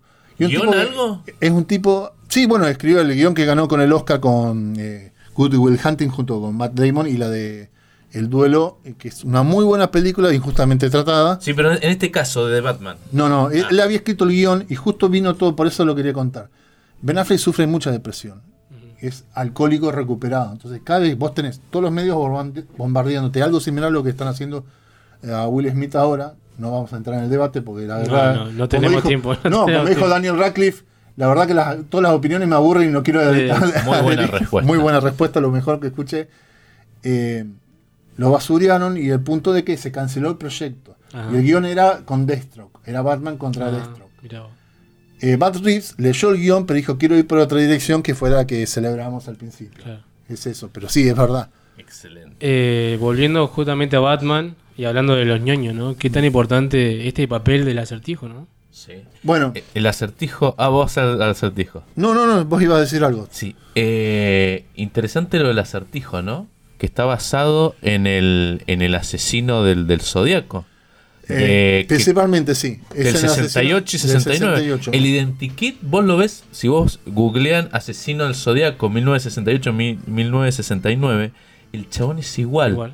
Paul Dano es un tipito con anteojos, ¿no? Sí. Y que también eh, David Fincher hizo Sí. la peli Zodiac 2007. 2007. Y más que o también hizo Seven, Los Pecados Claro. Capitales en el 95. O sea, tiene mucho de eso. La secuencia cuando lo capturan al final, que se deja capturar Mm. a propósito porque es parte de su sí. plan. Eh, cuando hace así con las manos. decís, Te aplaudo, denle el Oscar ya por esa secuencia nomás. Es, ahí como que está la cuestión psicológica de muchos asesinos en serie, no esa cuestión del, del narcisismo. ¿no? Y son los lentes de Jim Carrey, ¿no? Tremendo. Sí, son similares. Sí, Son no, similares. también rescato mucho la escena donde cuando están ahí ya en, en, en Arkham y empieza a decir Bruce Wayne, la cara de, de Pattinson mirando a la cámara a ver si me descubrió. ¿no? Algo- Te deja esa, esa intriga. Eh, de medio parecía no la de. Peter Parker, ¿no? Cuando le dicen que es el hombre araña. Algo, algo lo interesante, algo interesante que me, que me, que me pareció acá, que también lo ves en general con Batman y, y los villanos, ¿no? Como que básicamente hay un paralelismo. Eh, hay una cuestión. Los dos son, son huérfanos, digamos, el Ajá. acertijo y Batman, ¿no? Y vos lo ves cara a cara. Y cada uno eligió un camino distinto, pero es muy loco eso, Claro. como el paralelismo. Un chabón huérfano como es eh, The Riddler, ¿no? El, el acertijo que busca venganza. Y Batman estaba en la misma, digamos. Eh, mataron a mis viejos, busco venganza y los dos eran el mismo núcleo. En los dos estaba Wayne, ¿no? Y me parece también interesante un Wayne, un Imperio Wayne, donde son sorete, que tienen cosas corruptas relacionadas con la mafia, en este Pero caso hasta ahí Falcone. Sí, en realidad no es que sean corruptos los Wayne. El tipo, por la situación de su esposa, Claro. se vio obligado a pedir la ayuda a este y la cagada viene a habérsela pedido. Pero hay, pero es, No es interes- interesante que se ve, se ve estos núcleos de corrupción que también lo habla Seba, también Mm. un poco acá las cuestiones del poder y también una policía metida en cosas extrañas. O sea, Es si vos ves bueno, esta, sí. esta peli Batman tiene Todo. 500 cosas para Es analizar. muy bueno el aporte ese que haces sobre esto de la corrupción porque el- la historia personal de su padre con la mafia es lo que también ayuda a cambiar de posición de Batman de su laburo. De esto que decíamos de pasar a la venganza a la esperanza. Tal cual. Y no, decía de dos cositas de- del acertijo para terminar con el acertijo. Uno dice, eh, el nombre del acertijo no era Edward Nigma. Menos mal que no lo pusieron porque es una corrección. El, apellido original, el nombre original del acertijo es el que aparece en la serie, en la película. Sí. Después, Eh, Edward Nashton. Naston. Después se lo cambia ah, en las historias, pero originalmente era eso.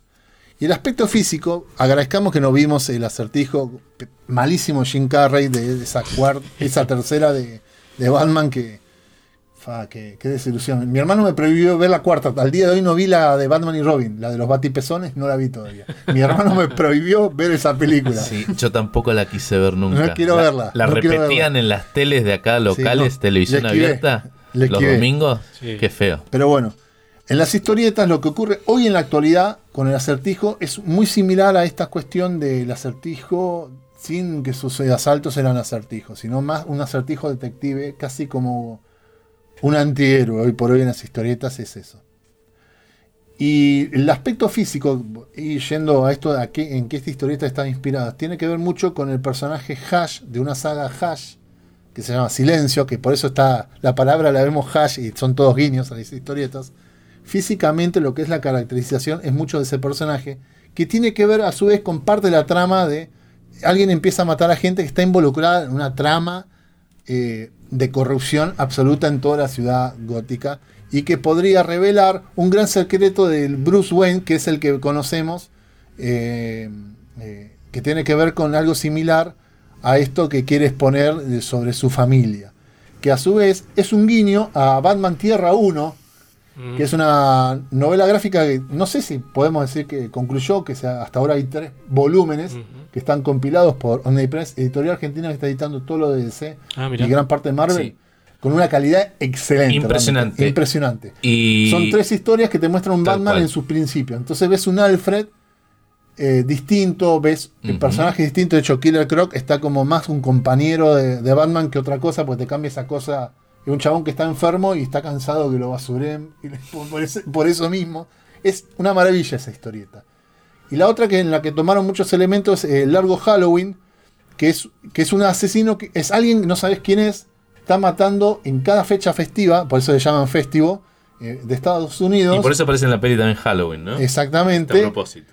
Está a propósito. Que dicho sea de pa- paso, la película termina el 6 de noviembre, que es el día de mi cumpleaños. Tomen, ñoños. Vamos. final de Batman me homenajea en mi cumpleaños.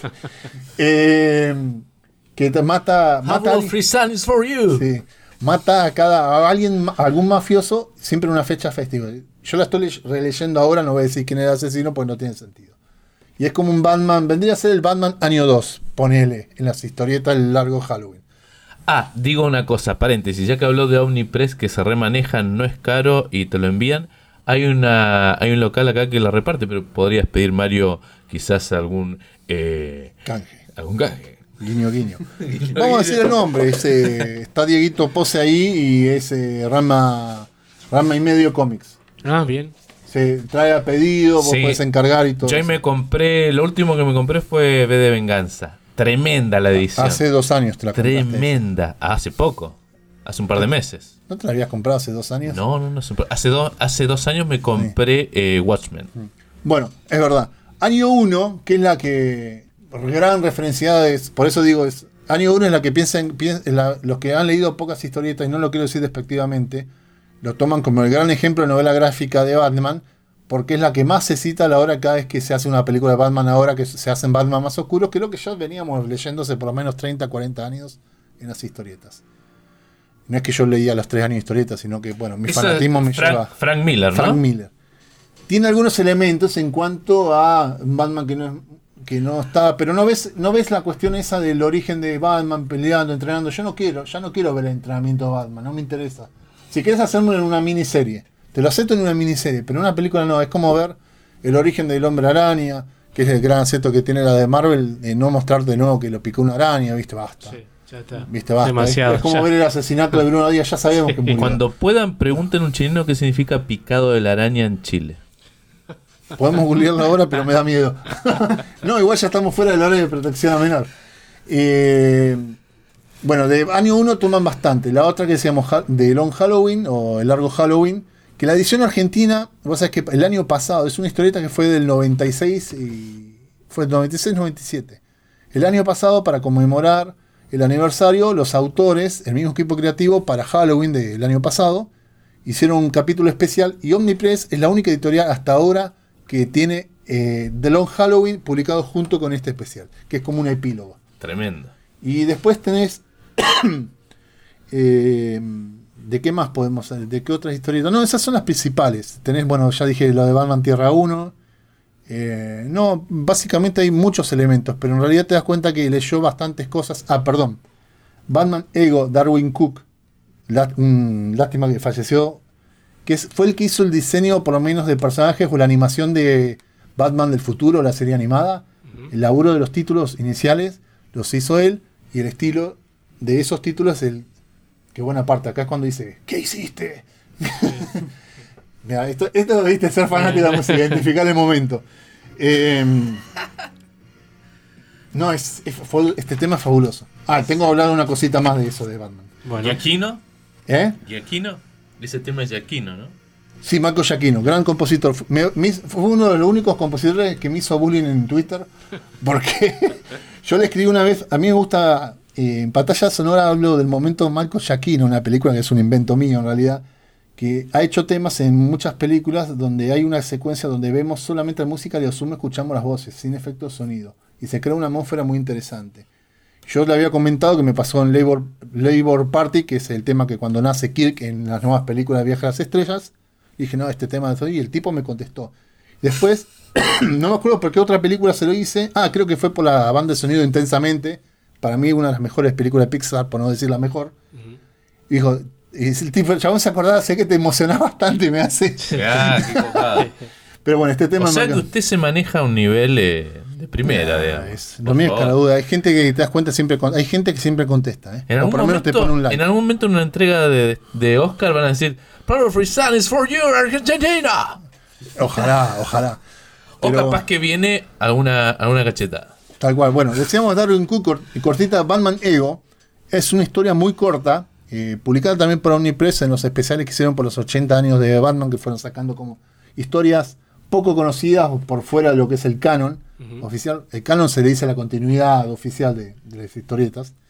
Eh, Serían los apócrifos, digamos. no, ni siquiera eso. Eh, porque son, publicados por DC. No, tampoco. Son, eh, son historietas, historias que se van de esto del canon del imaginario popular. Y en esta no voy a decir qué es lo que pasa, porque es la gracia de la historieta. Batman se ve obligado a encerrarse eh, en la baticueva mientras pasa algo. Y lo empieza, se empieza a interpelar, interpelar a sí mismo entre Bruno, eh, Batman, le discute a Bruno Díaz qué lo que hicieron, quién es cuál. Pero los ves como personajes. Es como un diálogo introspectivo entre él. Y es buenísima. Y eso Tremendo. tiene que ver mucho con la película, en esto que hablamos de cómo evolucionaba eh, la visión de venganza, esperanza que tiene el Batman de Robert Pattinson. Y lo otro que quería decir para ya cerrar un poquito, pues si no hablo, el otro gran acierto que tiene la película, ya dijimos, bueno, la película en general es un gran acierto, es cómo presenta el Batimóvil. Mm. Yo creo que los que amábamos Batman estábamos esperando ese momento. Fíjate otra cosita, Batman no está todo el tiempo disfrazado, a veces se va, se confunde como uno más, que eso lo vemos en historietas, Sí, tal cual. y tiene el traje en una mochila. En la moto. En la moto, todo eso, ¿viste? Es alguien más. Está tremendo, sí. Y el Batimóvil, la aparición del Batimóvil, es una película de terror. Porque ves que van a capturar al pingüino, vos, que parece que lo, lo mataron a Batman y de pronto Muy buena a escuchar escena esa. De como un grito de una bestia. Y es una película de terror. Y el Batimóvil aparece, no como, mirá, apareció el Batimóvil. Aparece como un personaje más. No como un vehículo. Y decís, ¿cómo mierda hicieron? y te lo, lo ves ahí.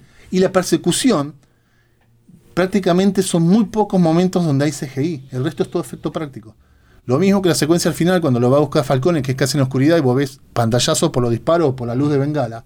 Eso lo filmaron sin así, sin efecto digital, sin efecto físico, porque buscaban justamente esta atmósfera de oscuridad. Para o sea, que el momento del final. es un amor al cine la peli. Totalmente. Mucho cine. Retomando lo- el primer comentario que hacía Mario, mira cómo te conecto, con el policial negro, el film noir. Tal cual. Eh, no sé, que mm, hablamos de todo, ya se terminó el tiempo, eh, pero no- nos quedó hablar de la, la joven Gatúbela, ¿no? La hija de Lenny Kravitz, un gran Muy papel bien, también muy bien. para destacar. Kravitz. Que Muy ha bien. estado en películas interesantes. O sea, ya está en la de Miller, esta Mad Max, ya estuvo.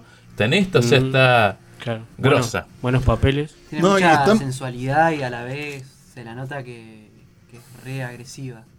Sí, y al punto de lo que es la Gatula más de ahora, que hay, tal vez la encarnación de Gatula es la que lo más lo que más tomaron de Batman año 1. Que es una afroamericana, es no sabes si es prostituta, una chica de un strip- eh, club de striptease y tiene peso propio, no es la Gatula en ahora. Vos sabés que van en las historietas hoy por hoy Batman está casado con Gatula, eso ocurrió, ocurre. Y de hecho están ahora son trabajan juntos, hay hay como varias historietas, hay una reescritura que es para otro programa, no vamos a meterlo, meterlo con eso ahora. Pero fíjate que no es la. Ay, yo soy Gatúbela, es. Yo soy esto. Sí, pero por fuera de la corrección política, lo cual se agradece bastante. Sí, sí, sí. Y es la Eh, hija de Falcone. Exactamente. Ese giro está bueno. Bueno, eso está muy metido en lo que es el largo Halloween. Que vos ves, aparece Falcone al principio con unos rajunios acá que no entendés nada hasta que entendés después. No, súper interesante. La, la historia de la amiga de Gatúbela, toda esa historia de. Bueno, de, ese, de esa ciudad, ¿no? Eh, con mucho, muchos problemas. Sí, que tiene que ver con la realidad, ¿no? También. Ustedes, si, sin contar al Joker de los villanos, ¿con cuál se quedan? ¿Cuál es su favorito?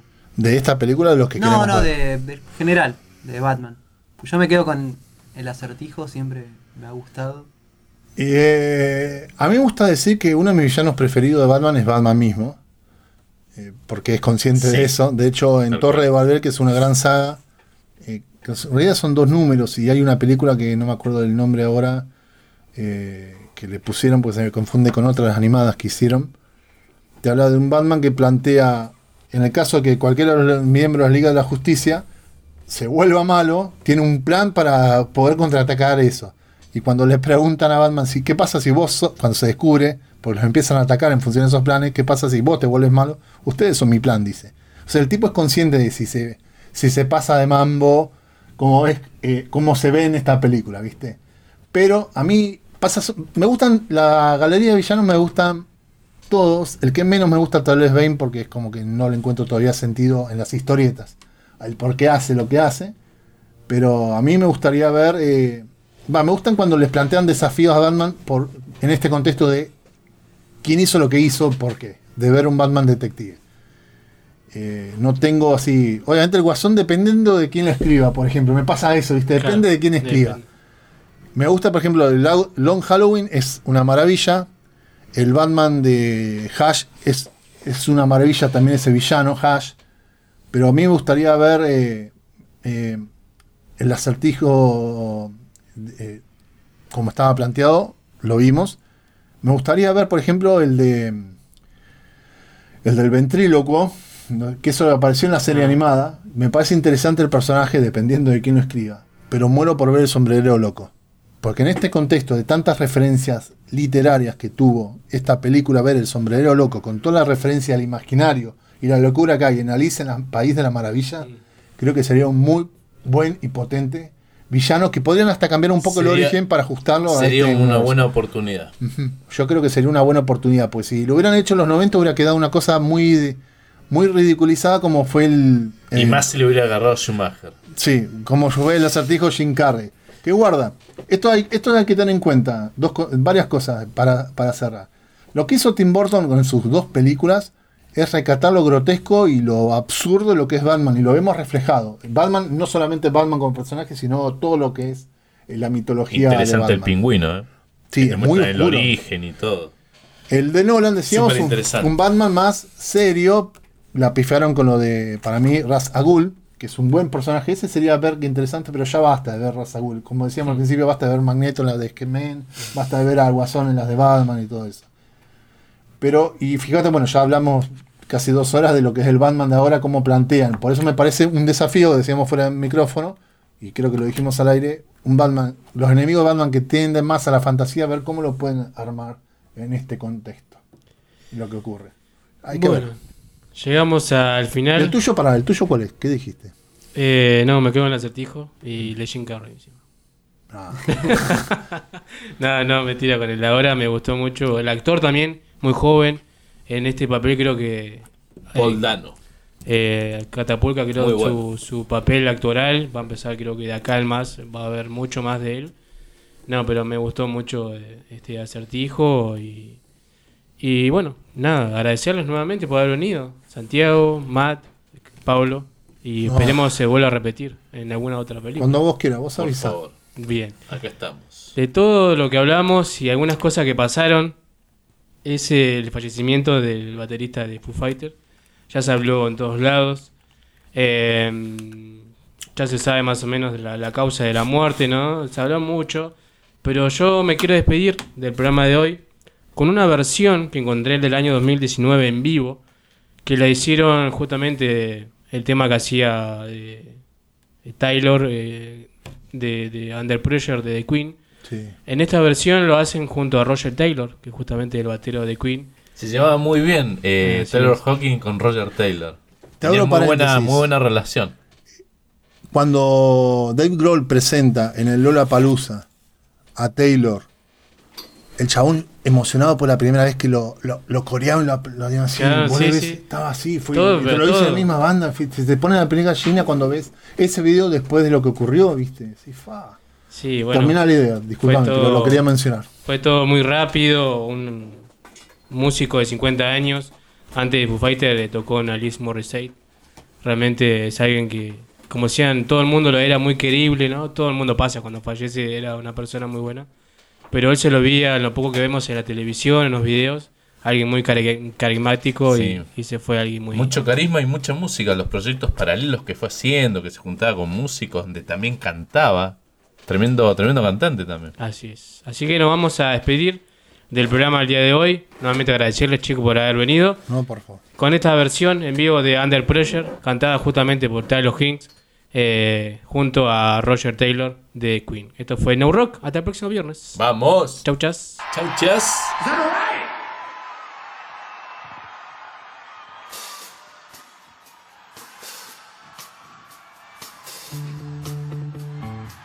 Here's one Vanilla Ice stole from Queen. We're taking it back.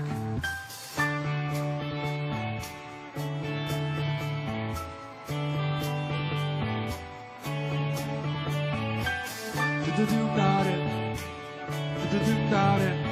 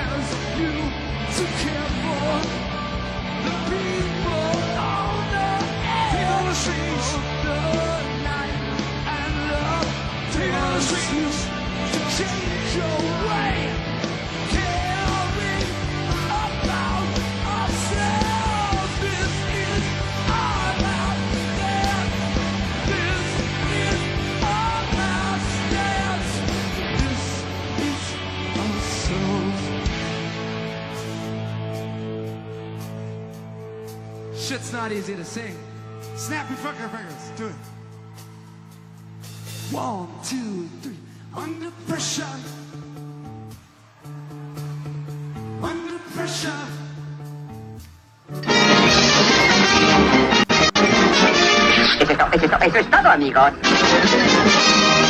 Gracias, vuelvan pronto, gracias, vuelvan pronto. Debo irme, mi planeta me necesita.